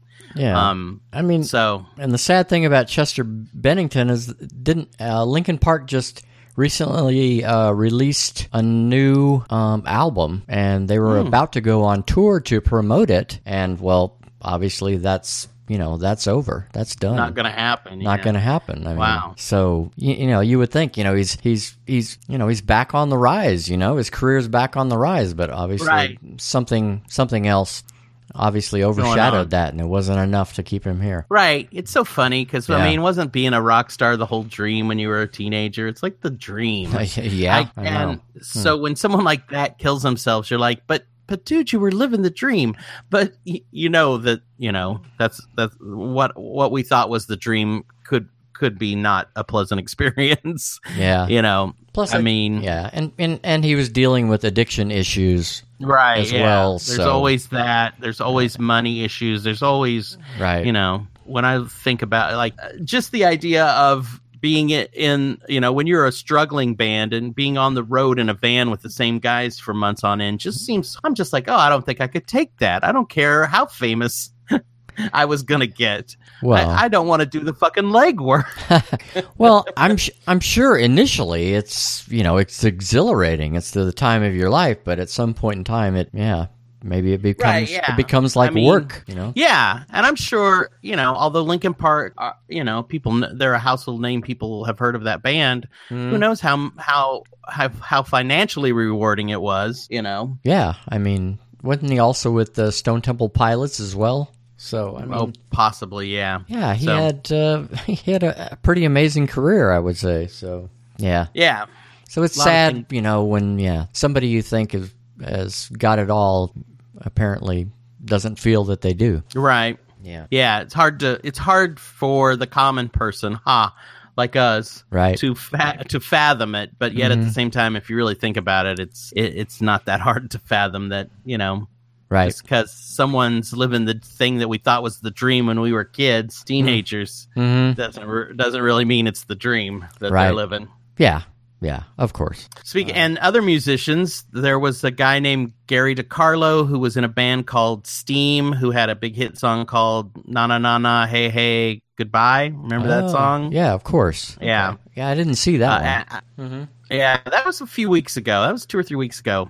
Okay. Um, and he was an older guy. Um, you know, obviously that song was, I think, in the early 70s. Um, one of those songs that everybody knows. Um, And and many bands have sampled. Yes, yeah. you hear it at every freaking uh anytime there's a uh, someone gets booted in a sporting event, somebody gets what what do they call it where they're not allowed to play anymore in that game. I do know what you call that. I can't think of the word for it. Where Red carded. No, that- okay, sure. that's only soccer. Yeah, yeah, exactly. Yeah. Um But- ejected, ejected. Ejected. Yes. Okay. The- you always hear that song when somebody from the other team at a sporting event gets ejected. Um Right. Of course. Yeah. Let's hope that they uh, got royalties for the, every time that was played. let's hope they don't play it at his funeral. Oh, I'm so sorry. I just thought of that. unless he unless he particularly requested it in his will Yeah, that it be exactly. played, then it would I be think it's kind then it's humorous. of now. I want it at my funeral, right? no, no, no, no. oh man, just just low. Only low is going to be played yeah, at your that's funeral. right. Low is what I want at my funeral. Right. Um, but there's others. I'll make a list, and you know, when the time comes, Uh huh. so you can have that. Yeah. Um, Okay. Sounds good. no, no, it doesn't sound good. Ah, well, thank you. Okay. Um, so uh, just a few more since I've got them written down here. You got? Uh, Dave Rosser, who was a guitarist for the Afghan Wigs. oh, I missed that one. Okay. Yep, that's Oh. some of these have been a couple weeks ago because it's been a while since we recorded a full episode that wasn't Twin Peaks. Right. That's true. Um, some uh, an experimental music and composer called Pierre Henry, who Okay. I had never heard of. Hmm. All right. A guy in Two Live Crew whose name was Fresh Kid Ice, also known as the Chinaman. Right. Yeah. I, I did see that one. Yeah. So yeah. And he was relatively young. He was our age, I think. I, I think you're right. Yeah, he was 53. I think is what I wrote down here. So yeah, Mm-hmm. Right. In, he's in Two Live Crew. Remember Two Live Crew? Of I vaguely course. remember them. yeah, I do. Um, You One got of Elvis- uh huh. Hmm? Oh, oh yeah, yeah. Go ahead. Continue. one of Elvis Presley's flunkies named Red West. Right. Yeah, I did see that. Mm-hmm. He definitely had to be up there. Right. He's on the list. Uh, did you hear about he- Nel- what about Nelson Ellis? Nelson Ellis. Oh yeah, the guy who was in True Blood. Right. He was And in other True Blood. TV He shows. played the character Lafayette Reynolds. It was, I think, a pretty big character in that show. yeah, I've never watched that show. Yeah, he was also in the movie The Butler. Uh, he actually played Martin Luther King in that movie. Oh, okay. Wow. Okay. Yeah. The Butler's a great movie. Have you seen The Butler? Oh hell yeah, I love that movie. Oh man. amazing. Mm-hmm. Lee Dan- that's Lee Daniels, right? Lee Daniels the Butler is what Right. they had to call it for some crazy reason. Yes. Lee Daniels is a really interesting filmmaker. In fact, he made a movie. I was thinking about this when we were talking about Helen Mirren. Okay. He made a movie with Helen Mirren and Cuba Gooding Jr. uh huh. where where they're hitmen and they're also lovers. Oh, what movie was God. that? Yeah, I can't remember what it's called. But after I Huh. saw, uh, after I saw Lee Daniels the Butler a few, uh, like probably a year later, I watched this movie called. It's got Zach Efron in it and Matthew McConaughey, and it's called The Paperboy. Mm-hmm. And it's it's a Lee Daniels movie, and it was really kind of it had a real. It was almost like a Southern Gothic, but in color. Okay. Crazy kind of movie, and uh, that sounds familiar, and I think I've seen it. It was one of those movies that a couple years ago McConaughey was in when he was having his big resurgence, Uh huh. and it, it's really a great movie. Yes, it's I really have actually seen good. it. It's kind of Because the the, What? the the villain in that film is played by um oh god who's the guy in um High Fidelity John Cusack. That's John- right. John yeah, Cusack John is the Cusack. villain. Yes, yes and he's a sick ass villain in that movie yes, And uh, yes. J- uh, Sie- Sierra loves John Cusack and all of the you know his earlier movies, and so it really was disturbing for her to see him as a villain in uh, the Paperboy. yeah. Did you watch that movie? Yes, it's. I couldn't tell you the storyline; it's been too long. But yeah, I saw it probably within the last year, and um, it's just you know, yeah. So you would remember it's it's got a it's a really weird kind of Southern Gothic vibe, but also kind of not cheesy, but kind of I don't know what the word to describe it is. It's it's a really different movie. cheesy, And- like a pulp, and- like a pulp novel, cheesy. Eh, well, cheesy to me, eh, some people consider that a, a put down. I don't. Cheesy to me means kind of, I don't, I- s- again, so bad it's good. You know, Mm, okay. I- it's got a real, but cheesy isn't the word I'm looking for. It's got a real um, Campy. funky, v- almost campy vibe to it. Yes. Okay. Yeah. Yeah, yeah, yeah, got it. it's, it's very funky. You know, it's got a real Mm. funky feel to it. The, I was just googling here the movie, the movie with Cuba Gooding Jr. and Helen Mirren, where they're lovers and Mhm. and um, uh, hitmen, is called Shadow Boxer. Came Oh. out in 2005, and it's Hmm. also kind of cool and funky and weird and uh, i guess what i'm the, the the kind of idea i'm thinking about like paperboy and shadow boxer those are movies that if somebody saw them and said you know that's a piece of shit i'd be it'd be hard to argue with them but at the same time i really liked it and thought it was kind of great all right. so you Hmm. know it, they're not easy to defend to to detractors but okay. um yeah whatever the word for that kind of movie is yeah. guilty pleasures i guess or or something like that yeah All right. Yeah. Fair enough. Okay. Wow. How did we get up on Um, that tangent? Oh yeah, we were talking about Nelson Ellis and the and then Lee Daniels, the butler. Right. Hmm. yeah yeah Okay. sorry i took us down that slope No, that's cool. That's cool. Um, uh, some other names: uh, Melvin Deacon Jones, who was a American b- blues musician, died. He was like seventy three years old. Hmm. Um, didn't have that one okay. What about Stevie Ryan, who Yep. was a, uh, uh, a YouTube star, then got her own show on VH1 called Stevie TV. mm-hmm Yeah, apparently she committed suicide at she yeah was, she was like I- 33 I've years never old. heard of her Uh-huh. but i did read that she had committed suicide i don't know what that was all about Yeah, that's yeah. Sad. there was another Mhm. youtuber did you hear about the guy his name was pedro ruiz no. who he tried to do this stunt where he where he had he held a thick book in front of him and had his wife shoot him with a gun and Oh, thinking that yeah. the book would stop the the bullet and right. it didn't No, killed her hus- husband. Yeah. yeah and I, and they apparently had done several kind of stunts and, and prank type videos on youtube Yeah. And I, I just think there's a special place in idiot hell for dumbasses like yeah. that Well, I, i, I, mean think they won the Darwin Award with that one. yeah that's I mean, definitely yeah I hate I hate to I- say it when you know somebody dies, but I mean, I come know on, it's yeah come on, I mean, if you're that desperate for fame, yeah, yeah. yeah, it's, Uh, it's hard to have any sympathy for you. right. I uh, I blame Andy Warhol. Oh, it's all his goddamn fault that fucking Warhol and his 15 Mm, minute thing. Nah, he was just being prophetic, you know. He So, was, yeah. I that's mean, all. YouTube is an Andy Warhol production if there ever was. Oh my God, yeah, it's the logical conclusion of uh, yeah his his vision. Um, Warhol's America, yeah. Right. Um, I've got one more on here, and this was uh, a British actress, Deborah Watling. She, I saw that. Yeah, she played uh, one of the companions of the second Doctor uh, uh, on the BBC TV series Doctor Who back in uh, from 1967 and 1968 when Patrick Troughton played Doctor Who. And uh, she was one of the companions named Victoria Waterfield. But Let's go down this slope.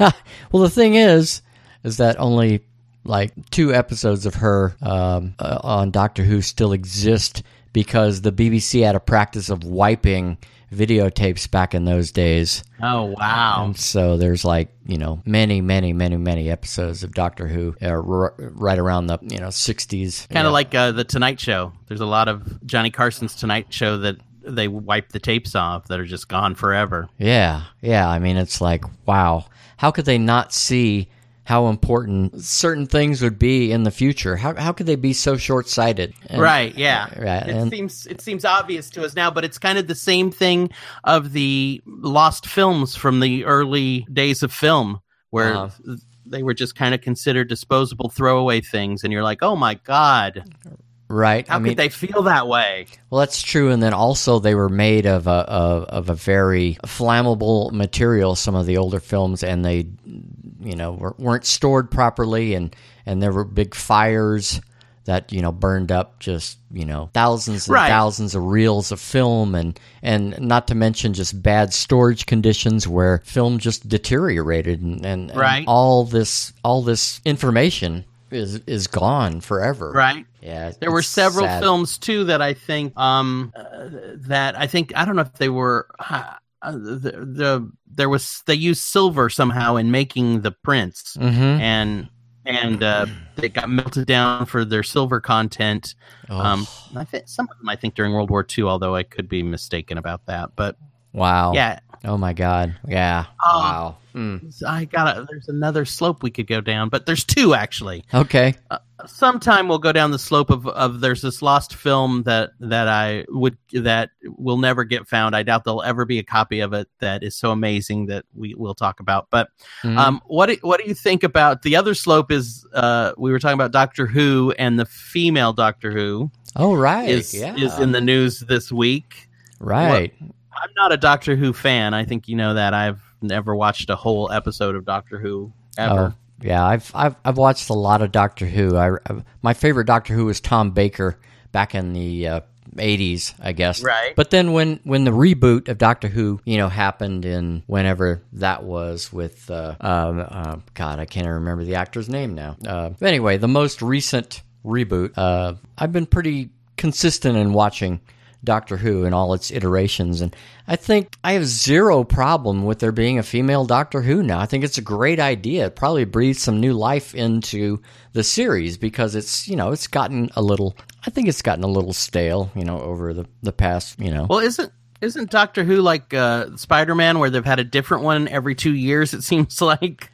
Uh, well, yeah. See, see, the Doctor, whenever he dies, he regenerates into uh, another Doctor. Oh, so at least they have a viable reason, not like Spider Man, where it's just like, ah, let's get somebody young. No, no. It's like you know he he'll be you know injured beyond repair, and uh, instead of just you know dying like a human being would, because the doctor is not a human. He is an alien from another planet called Gallifrey, and uh, I did not know that. so yeah, he- when he yeah when he dies through injury or or something, his hands, feet, and head start throwing out gold Yes. light, kind of like when the giant was on Twin Peaks was uh, had that gold fountain coming out of his head, kind of like Really? that. Uh huh. And then uh, yeah, then he. Appears in a different ar- incarnation, either as traditionally, starting with the original series, he would get progressively younger, but then in the recent incarnation, he'll get younger, he'll get older, he'll you know because the you know the the the last one we had was a guy in his late sixties, I guess. Um, uh, Peter Capaldi was the latest incarnation.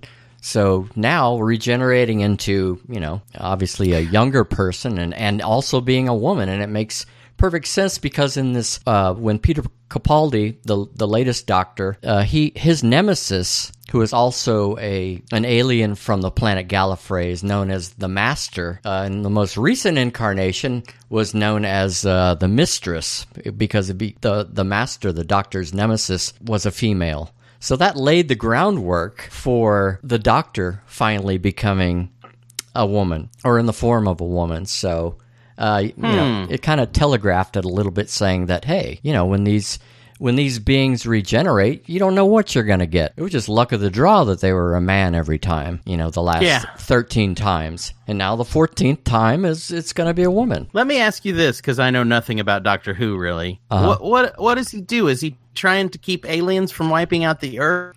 Well- Or what's Well, he's uh, he's a time lord, and and so he has this machine called the TARDIS, the time and relative dimension in space machine. That's what TARDIS stands for, and he can travel through space and time. So he can go back in time, he can go forward in time, and he.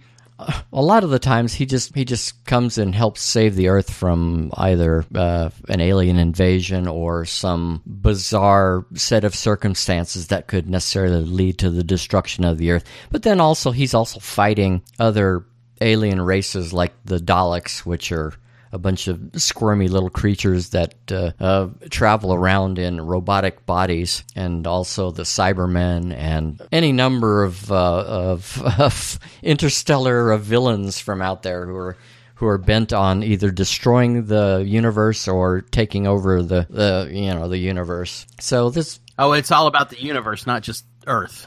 right, yeah, I mean, yeah, and, and some stories take place on you know on other planets or you know What's the opposite of fascinating? Because that's what that sounds like to me. what an asshole! yeah. you're- What a dick! yeah. yeah. Any Doctor Who fan out there is like, yeah, that asshole. What is? Yeah, But, you know, he's not- dumbass doesn't know what's good. Okay, now my what I always liked about Doctor Who wasn't necessarily the science fictiony stuff or the timey wimey stuff. It was, it was. I thought it was funny as shit. I thought that because my first introduction to Doctor Who was Tom Baker, who was hilarious as the Doctor. That's that's what's interesting. it's the- Okay, it's the, the because I people- think that's what I remember hearing is that yeah, it's he- it's he- the, that's why I'm sorry. That's why people loved him was he was had a lot of character and personality and was it was more light. Absolutely. I mean, that's what it is. It's the doctor's personality and his interaction with his companions. His companions typically are people, uh, just normal people from Earth that he sees something in and thinks that they're, you know, inquisitive people. And so he brings them on as, you know, companions to travel around, you know, space and time with him. And it's a lot of the storylines are around, you know, those companions kind of dealing with their own lives and and and how it intersects with you know this exciting life of traveling with the doctor so Interesting. yeah and so like i said the, the first doctor i knew of was yeah in the i guess late 70s early 80s tom baker who was amazingly gifted actor and hilarious i mean just uh, I think that's Yeah. you know I remember people being into Doctor Who when I was in high school, Mm-hmm. and so that was probably right around the same time you got into it. right Although you're a couple years younger than me, yeah a couple. um, a- and it's just one of those things that I never got into, and I don't know why other than it was I was even before the age of the VCR so I think you had to watch it on PBS or something. Yeah, and the and the special yeah it was on PBS is where I, I first saw it, and it was you know it was kind of spotty as as as to when you would actually get you know, a Right. new episode, and there was probably a couple of year lag time between when it was originally broadcast on the BBC and then finally making it to PBS. Right. So it wasn't like nowadays where, you know, it's we've got BBC in America station where, you know, Right. you can watch it on. And uh, so, yeah. And the thing about it, the special effects on Doctor Who in the early 80s were terrible. They were almost laughable, but that's, that wasn't why you watched it. You watched it because the Doctor was such an, an interesting and entertaining character. Right. Yeah. Yeah, I remember. I don't. Who came after? Uh, what was his name again? Tom Tom Baker. Baker. Do you remember Yeah. who came after him? uh, Peter Davidson, maybe he was Okay. an actor who is who did a, a a BBC series called All Creatures Great and Small uh, Oh Mm-hmm. yeah, yeah, yeah. about uh, yeah about uh, some English veterinarians. But anyway, um, yeah, and you know I was kind of sad when Tom Baker stopped being Doctor Who, but oh, well, right. you know, Right. Yeah. You know, when I was in my twenties, I I'm let me think about where I was working and what year that was. It was like 85, 86, I think. No, no, no, 86, 87. Mhm. Um, someone who played Doctor Who, and I don't ne- even remember if it was the the current one or a former one, yeah, did a did a uh, a thing at a hotel where you could go and see him and meet him. Maybe he was maybe he was selling a book you could buy and have him sign. I can't remember, but. Wh- which my one? mom liked Doctor Who, Oh, okay, uh huh. and so it was her, and it was actually on her birthday. So we went, and she met him, and he sang "Happy Birthday" to her. And I still don't, re- I can never remember which actor that was. Hmm. I don't know who it was, But it was one of the older ones. yeah, Okay, um, I- I- you know, I'd like to think it was Tom Baker, but I don't think it was.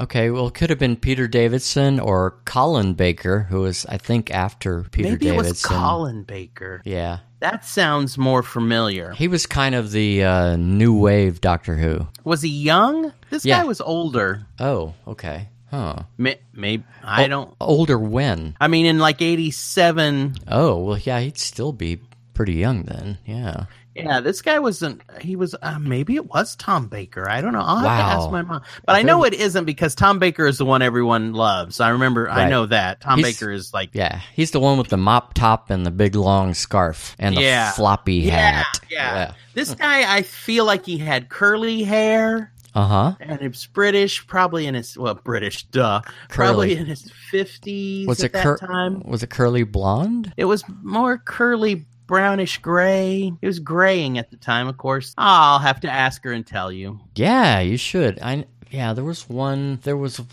there was a doctor after Colin Baker who kind of was the one who ran it into the ground, or people blame. I think that might have been the one actually. I Oh, I can't remember his name. Oh shit! Now I feel bad. I don't even know if you said the name if I would remember, but Yeah, it, went, Right. it, it ran straight from 1963 to 1989. Uh, that's amazing. it is. Wow, it's crazy. Uh, Sylvester McCoy, That's definitely I don't think that's who it was. but he was yeah, he was he was an I older think it was Colin Baker cuz I know it wasn't Tom Baker because right. it- and and I don't think it was Peter Davidson because he Yeah, he doesn't have curly hair. Colin Yeah. Baker definitely had curly hair. and Maybe- maybe my memory of him being young is a little mistaken, but uh, I think it was probably Colin Baker. I, I can see that. Yeah. I think he had just I think this was around 87. He had just stopped being Doctor Who and Oh, and I, yeah. I think he maybe he had written a book. Well, I'm looking at the timeline here too. So, you know, maybe I'm misremembering, but I feel like maybe he, he had just written a book okay. possibly about being Doctor Who. I don't know. I can't remember now. I'll have Okay. to ask my mom. Colin Baker now is 74. and this was like 35 years ago, so he would have been about 40. I mean, that's he may have just looked a little older than he was in real life. It's very likely. know. I was 23 or 4, so 40 might have looked like 50 to me at that Mm-hmm. time. yeah. know. I mean, he had yeah, had curly, kind of curly blonde hair, a little pudgy. Yeah, that's him. I'm almost I'm 90% sure that's Oh, him, okay. So. All right. Yeah. Uh, Well, that, well that's still that, that's pretty cool. It was cool. He sang happy birthday to my mom. He's just really nice, you know, he seemed like a really nice guy. I mean, in the in the minute that we were there talking to right. him. No, that's that's cool. Don't you wish you had uh, smartphones back then? It could have been you could have had Yeah. that recorded. Wow, what a Didn't memory! even didn't well. even bring any kind of a camera. Yeah, And I remember too. I think it was real spur of the moment. I feel Hmm. like we kind of heard about it, and then I was at, I was up at work in Houston, and it was at a hotel somewhere near where I was working. And mom and I think my cousin was visiting at the time, and they came up, and we went over to the hotel, and Wow, yeah, just Th- real this- random was kind this- of a thing.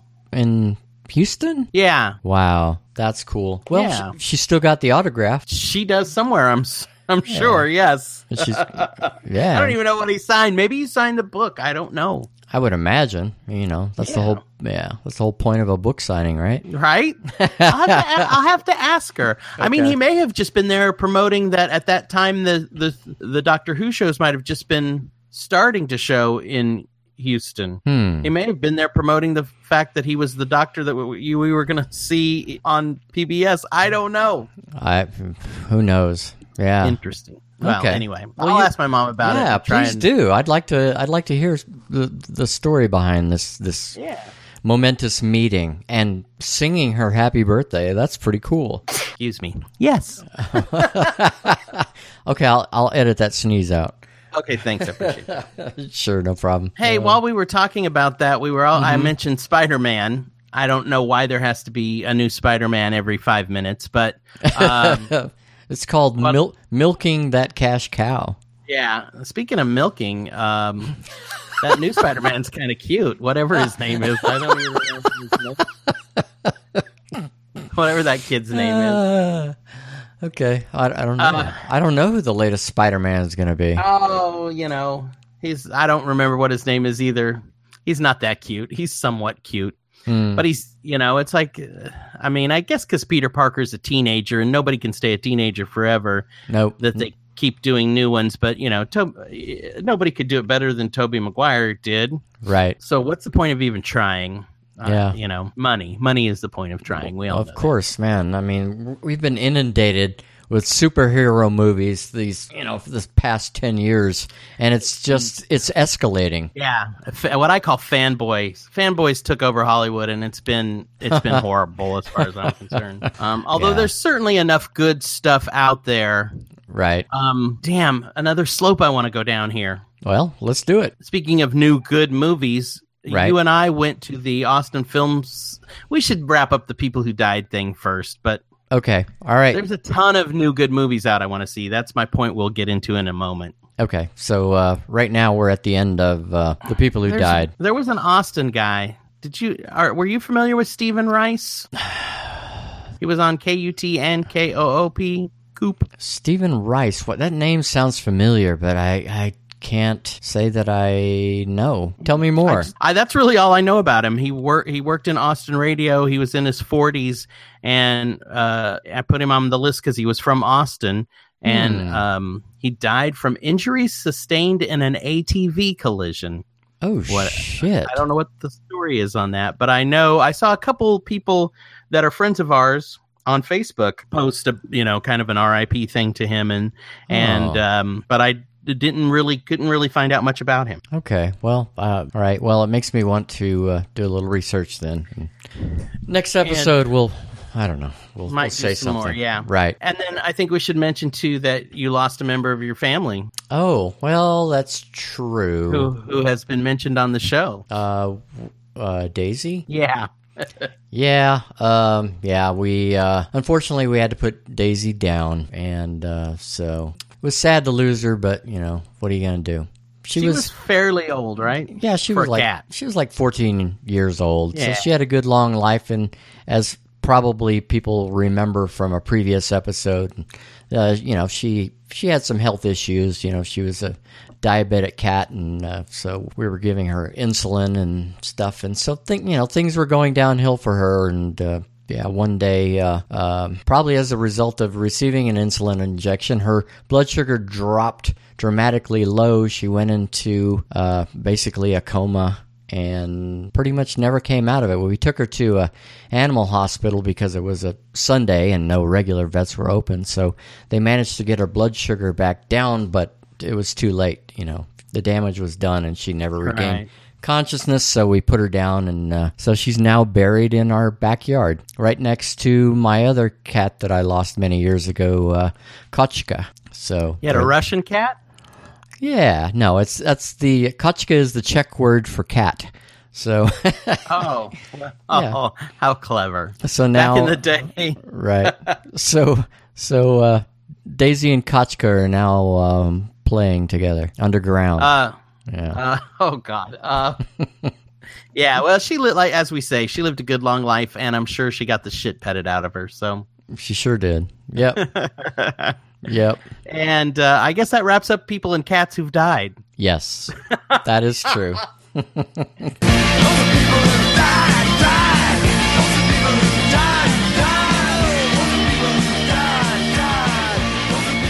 Those are people and cats who've died. Yeah. Person, I know that was a, I know that was a tough one for you because you know have a cat 14 years, you you get attached. Sure. You know there there You were know. there was some there was some tears shed, of course.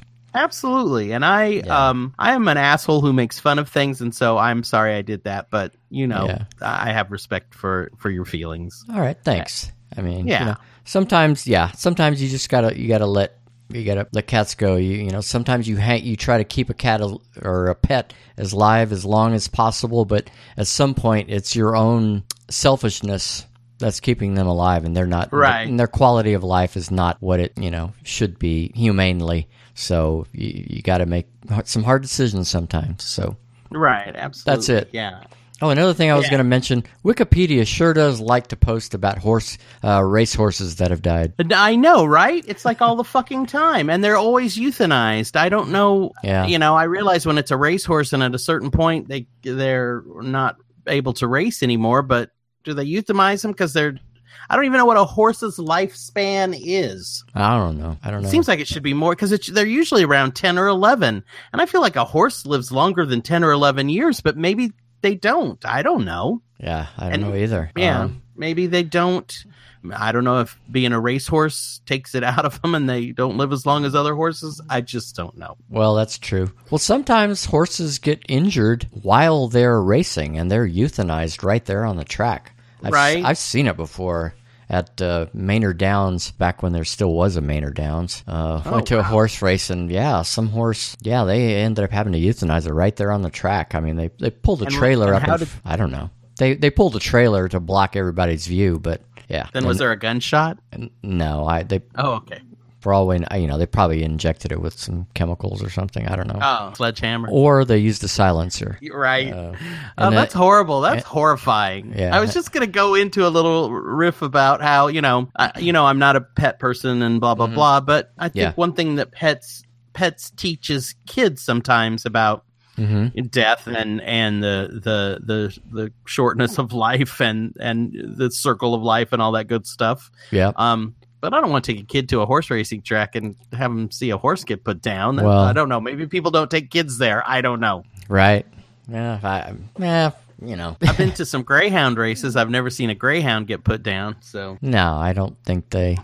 They, I don't think they usually get injured to the point, you know, in their in dog races to where they have to. Yeah, it's just horses are so big, you know, they can freaking you know break a leg while they're running, or you Right. know, or a, a who knows, you know, they push one of their forelimbs through one of their hooves. That's some weird shit. And- oh, that sounds awful. Yeah, it's crazy stuff. Uh, whatever.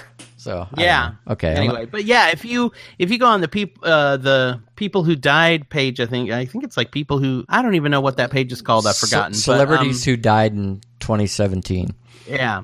Uh, Yeah. every couple weeks there's some racehorse at the and it's always uh, this is the racehorse's name and it's always a weird name and you're like who and then you're like oh it's Yeah. a horse I mean, and then s- it'll say it's like 10 11 or 12 and then it'll be like euthanized Yeah, and it's like some months there's like one every freaking day. yeah yeah course that- American racehorse or British racehorse or, Right. Exactly. Weird. Yeah, it is weird. So okay, now we're officially have closed the people who died segment. okay No, I think well, whatever.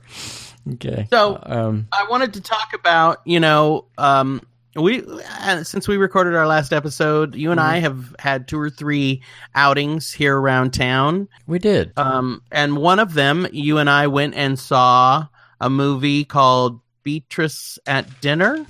Yes.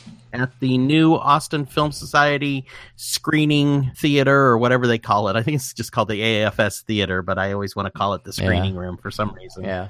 But, Um, and they still call it, you know, uh, AFS Cinema at the Marquesa. You're right. Yeah. And what street is that? Do you remember what that street that it's on? oh, jeez. I Uh, can't either. it's near Highland Mall area right. It's in the the the Link Shopping Center. shopping center, Uh huh. or yeah, where V is it Vivo? Is that the name of the Mexican restaurant we went to? Right. Vivo.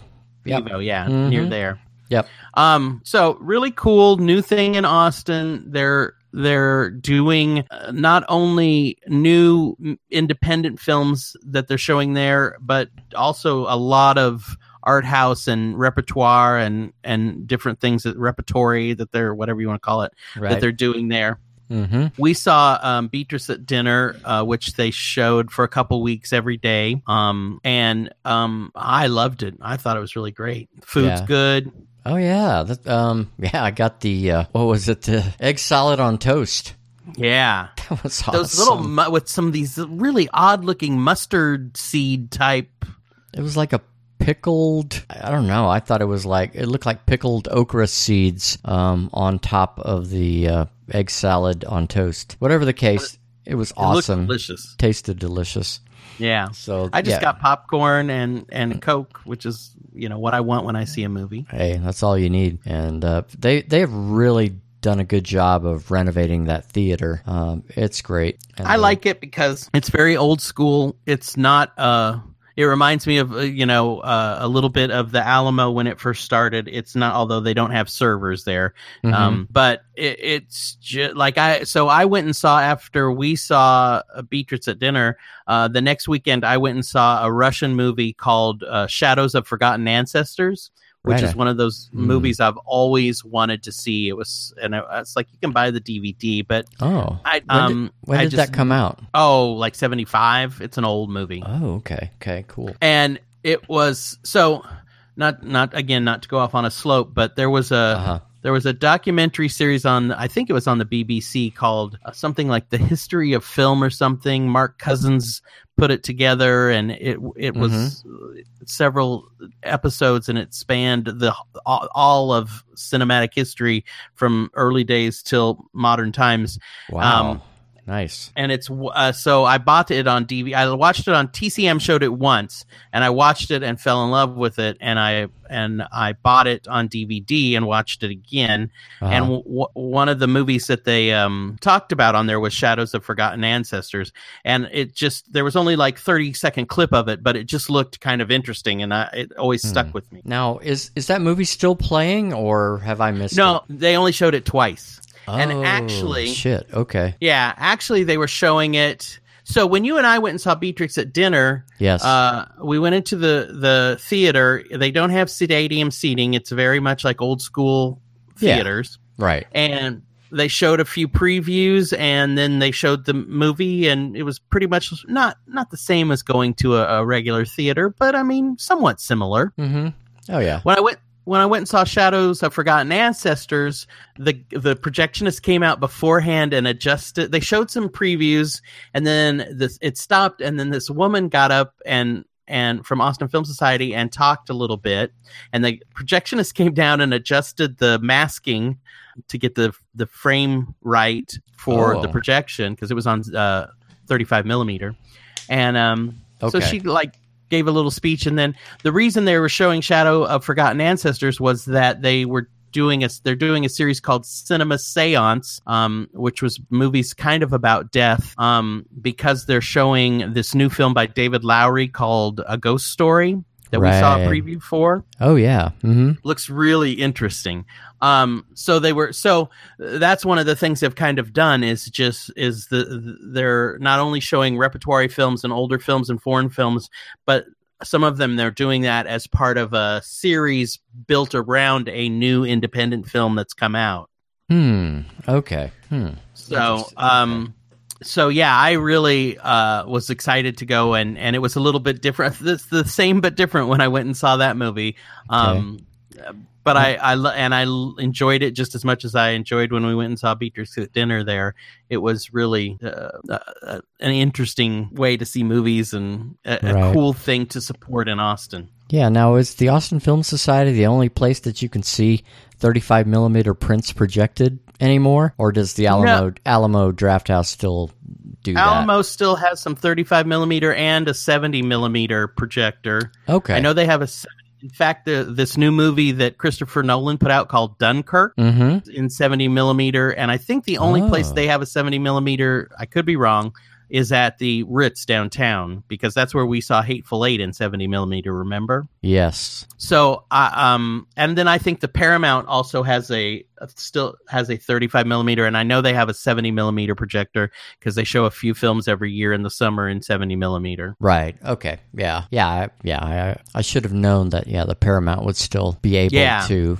show. Yeah, thirty-five and like you said, seventy. And uh, Yeah, that's just a. Now- it's just a dying breed, and it, it, it just it worries me that you know one day that. And it probably will be true. You won't see there won't be such thing as films anymore, or at least in, Right. in, in new I mean, when releases. we at saw- least. Uh-huh. when we saw Beatrix at dinner, uh, it was it was digital projection, right, but but crystal frickin' clear, man. It was Oh, yeah. beautiful.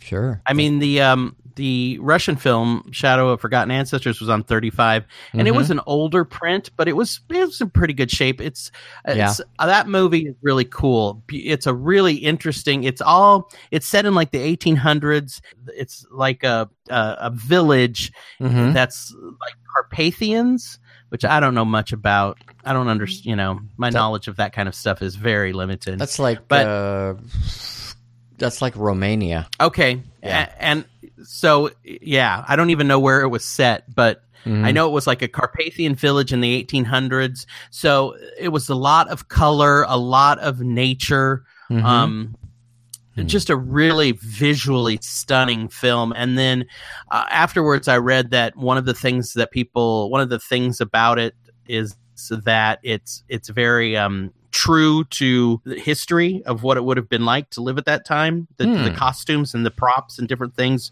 were legitimate. Um, uh, so historically, it's kind of interesting too. But I didn't even know that watching it. I, I kind of assumed because there are some things. You know, anytime you see a foreign film, sometimes you'll see something where you're like, "Is that a custom where over there?" Or you know, right? Yeah. like it starts with a funeral and they're and they're uh, someone's running around collecting money and Mhm. you're never sure exactly why and it's like wonder what that custom is you know to pay the gravedigger. yeah i don't think that's what it's for but maybe Okay. to pay i don't know if it was to pay the church or to give money to the family uh, you know the, of the person who had died or oh, that's You very know. likely. Sure, of course. yeah and you see that and you know anyone a lot of people watching the film in Mhm. the native country of course kind of know what that is because of their history and culture Mm-hmm. yeah, But sometimes when you see things like that in a foreign film in America, you're just left to kind of guess well, that's, why that's going on. That's kind of like here in the United States. So you know, all your neighbors bring over a casserole, Right, yeah. that kind of thing. Yeah. yeah, which may, you know, which may just stymie someone in another country when they watch that movie be like, It's like, that, that's what's something they do over there? what's with all the food? Yeah. why is someone bringing that ceramic dish over to their house when their dad died? I don't get it. Um, but it was, it was a really interesting film, and and uh, Hmm. there's a couple other, you know, there's a movie out right now called The Little Hours, which is based on the Decameron, that, and supposedly a really kind of a arty comedy that looks really interesting. And um, I'm not, Hmm. I don't think I'm going to get a chance to see it before it leaves town, and Uh, and um, that's that- high on my list. And then, of course, right now they're showing a ghost story, the David Lowery film, which I Uh-huh. know we showed some David Lowery shorts on Lube TV, but I don't remember which ones. hmm. Okay. We might have The to li- uh, research that and yeah, s- Yeah. see what it I might have to do was. some research on that, and then see. I bet some of them are on YouTube, so maybe I can post some to the to the uh, Facebook page. Right, that may um, be the the quickest way to run across it for sure. Right. Okay. And um, then I want to see Dunkirk. People are saying it's fantastic. It, you know, one, it's got Harry Styles in it, so I'm already in. but um, Right. it, I want to see it, and I want to see it on 70 millimeter, and I hope I get a chance to do that before um, i- it's not available on 70 millimeter in town anymore. Right. I mean, uh, the whole story of Dunkirk plays very heavily in uh, British history, but uh, I don't know a damn thing about it, and so I'm I'm curious just to to see it for historical purposes. Right. yeah. Uh, you know, and They say it's good, and and yeah, you get the impression it's for some reason I I ass- I don't think it's the same thing as storming the beaches of Normandy, but I think it's in in British history. It's uh that kind of it's like something everybody knows. Dunkirk, I think, in mhm. something that probably uh, British school kids are taught about, but over here in America we know nothing about. yes, it's the story of the British repelling the Hun. I don't know. Yeah. They, Okay, I, I thought you were reading that offline, and I'm like, the No, I just- Hun? I don't know. I think they refer to uh, uh, Germany sometimes as the Hun. oh, I'm okay. Hmm. not. I'm not sure why, but anyway, or the Nazis, or maybe it's a World War One story. Is it a World War One story or a World War Two story? Well, I thought it was World War II, but That's- I that's could what be I thought. wrong. Yeah, I could be wrong too um, with my assumptions. Um, but uh, I don't know. Hmm. Uh, I, if there were just a way that one could search for information like that. Yeah, if only there was some sort of system somewhere where you could look that kind of stuff up and Mm-hmm. be knowledgeable about it before you did a podcast. That would be so amazing. Wow. Yeah. Why? Why wouldn't? And and like Okay. something that you know that like you could uh, pay some money and it would just be in your house all the time.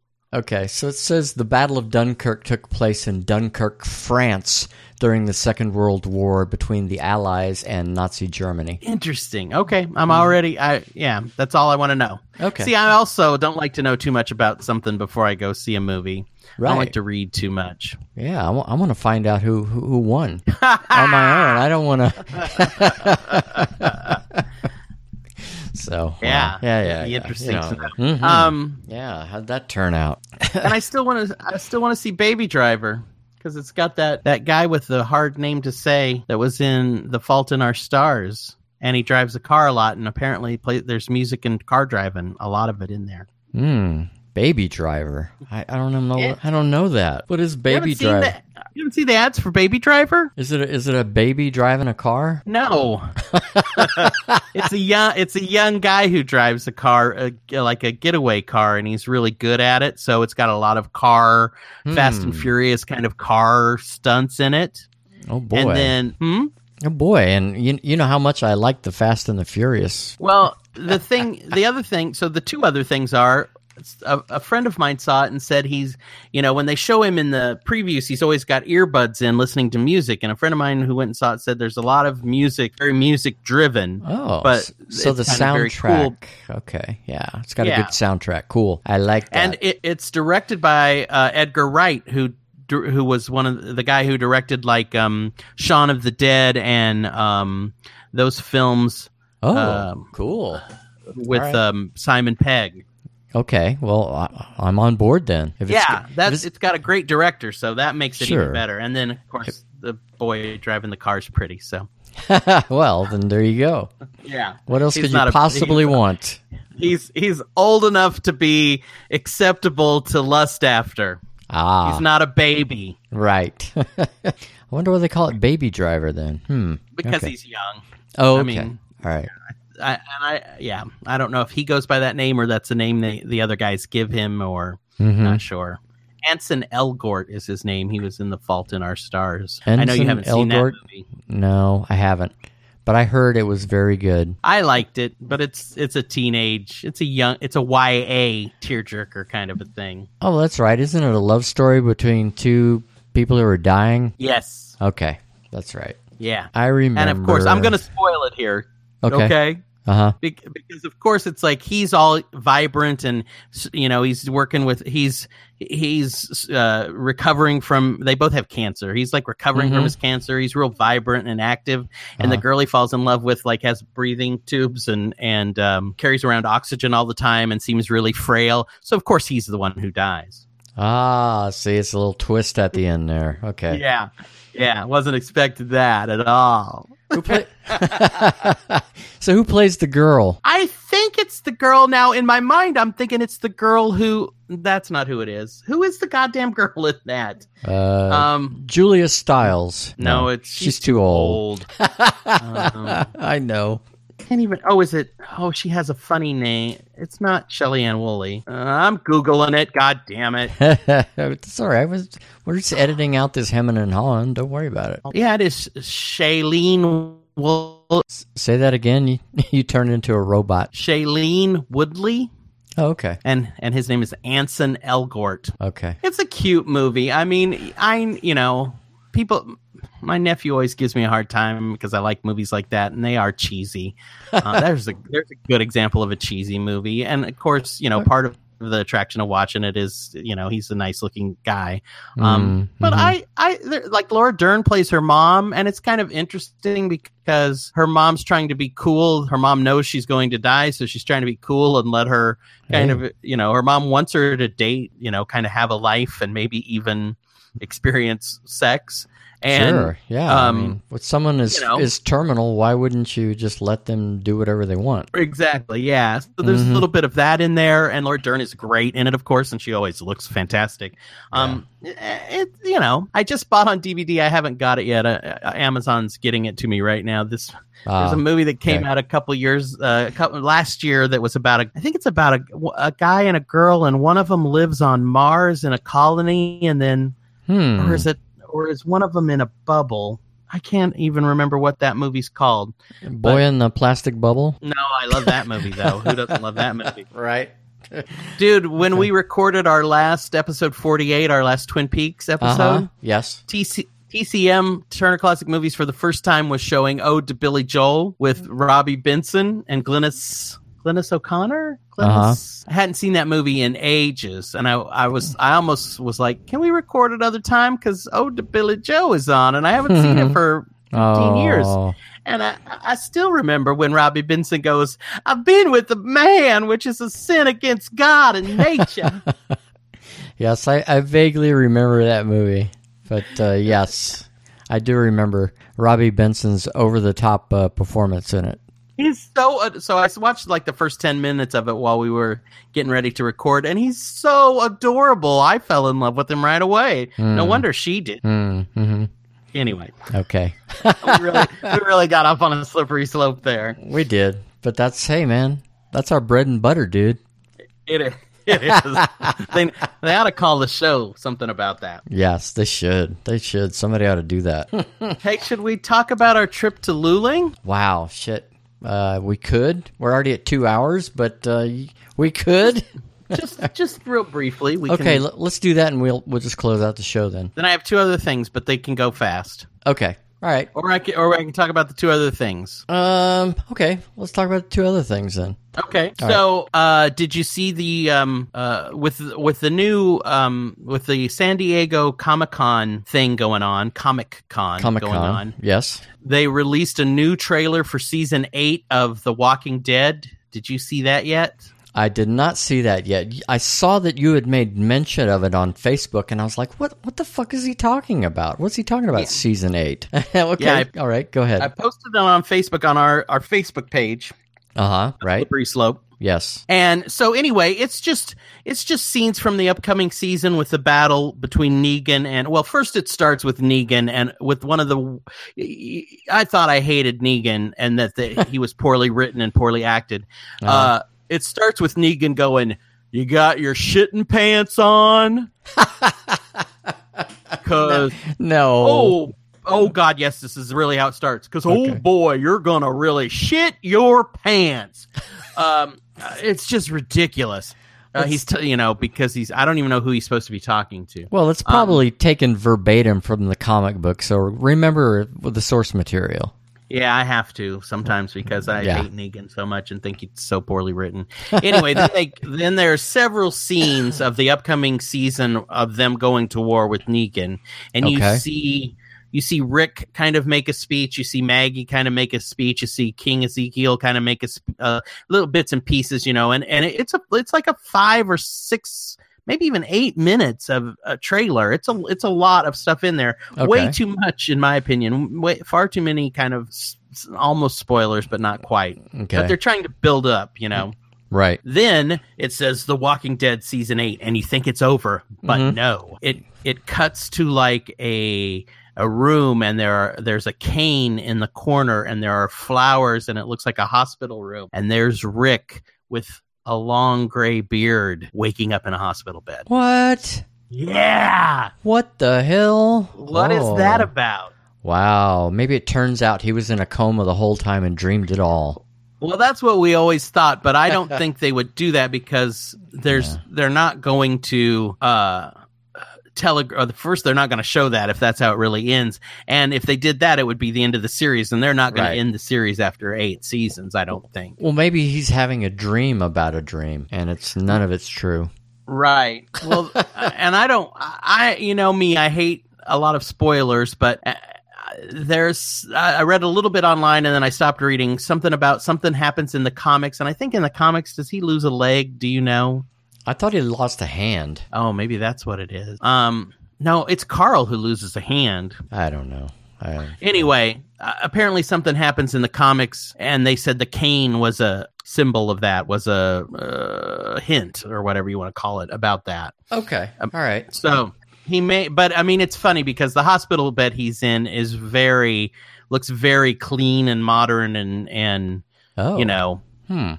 Maybe it's a flash forward. Right, right. Well, that's the other thing too, because they they said something about a flash forward in time. Mm-hmm. Um, so I don't know. Anyway, it was really interesting. I was like, hmm, what's Okay. that about? Yeah. Hmm. And kind of surprising that they threw it on there. all right. Well. but it- n- yeah. Okay. Sure- now I've got to sure watch the build- clip. Yeah, sure builds up your interest. That's for sure. Even though Right. I don't think the new Walking Dead starts until October or something. Hmm. Mm-hmm. Um, I've got the dates written down somewhere.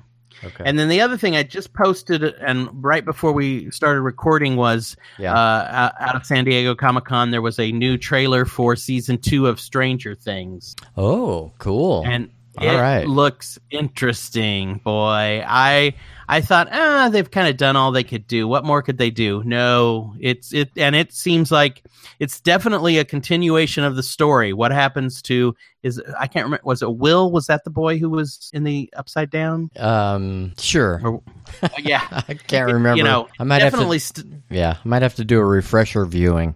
yeah, of, a- of I'm gonna at have least, to too. At least It's the defi- last several episodes. Yeah. Yeah.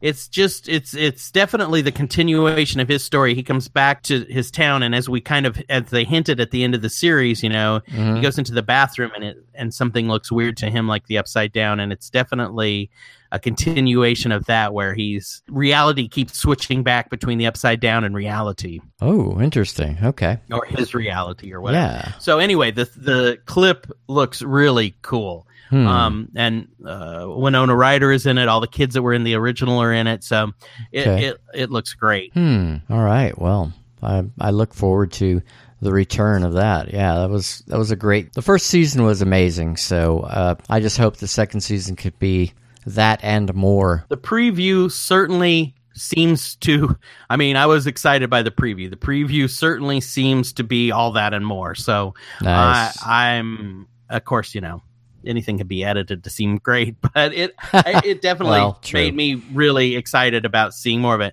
And I think it, I think season two premieres on October 22nd, maybe somewhere in October. Hmm. Um, and, and whether they're going to do, didn't they, when they posted it last time, they posted it all at once. Now, yes, that's yeah, that's their that's their mo modus operandi.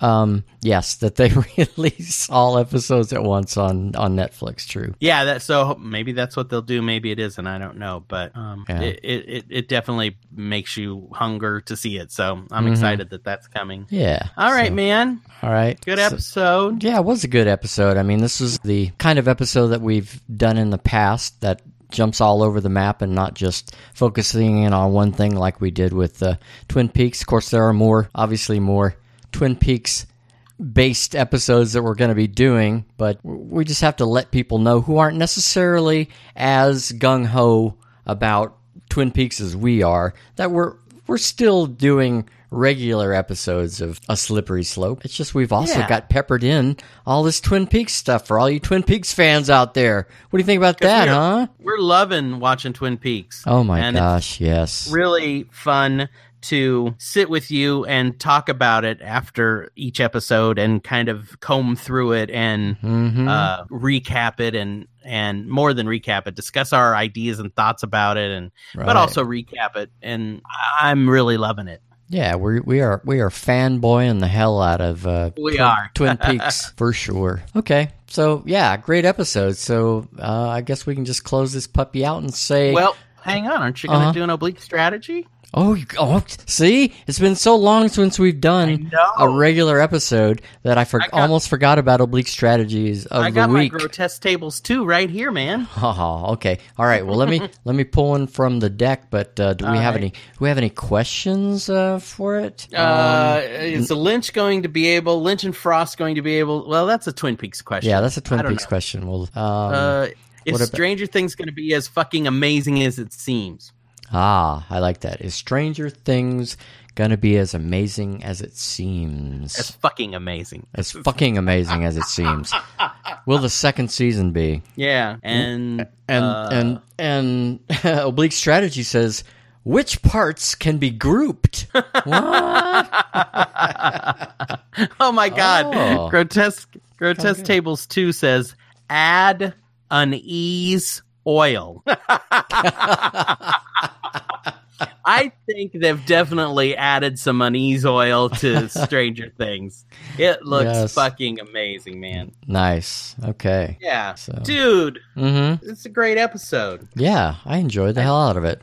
I didn't. We didn't even get to talk about Fear the Walking Dead and Nick's new hair. Oh, that's true. we didn't. And about um, yeah, uh, Jeremiah. Jeremiah's head in a bag. Yeah, yeah, dude. Hey, That was that ended. I was really impressed with the season three Of that Fear- we've seen so far. yeah, it was great. I mean, at first we thought it was going to be very formulaic, but they uh, they changed our minds. They did very Yeah. Mm-hmm. yeah. By the third episode, I was in, and you know, bringing back Daniel was definitely a great idea. But I, I was really impressed with what they did. Anyway, Yes. maybe at some point we'll talk some more about that once Twin Peaks is over and we have more time. Okay, sounds good. All right, right, so man. so now I'm just going to go ahead and entreat our listeners to slide in next week for another fabulous episode of A Slippery Slope. Stranger Things. hey, I didn't have anything that came to mind. that's great. It's fine. So.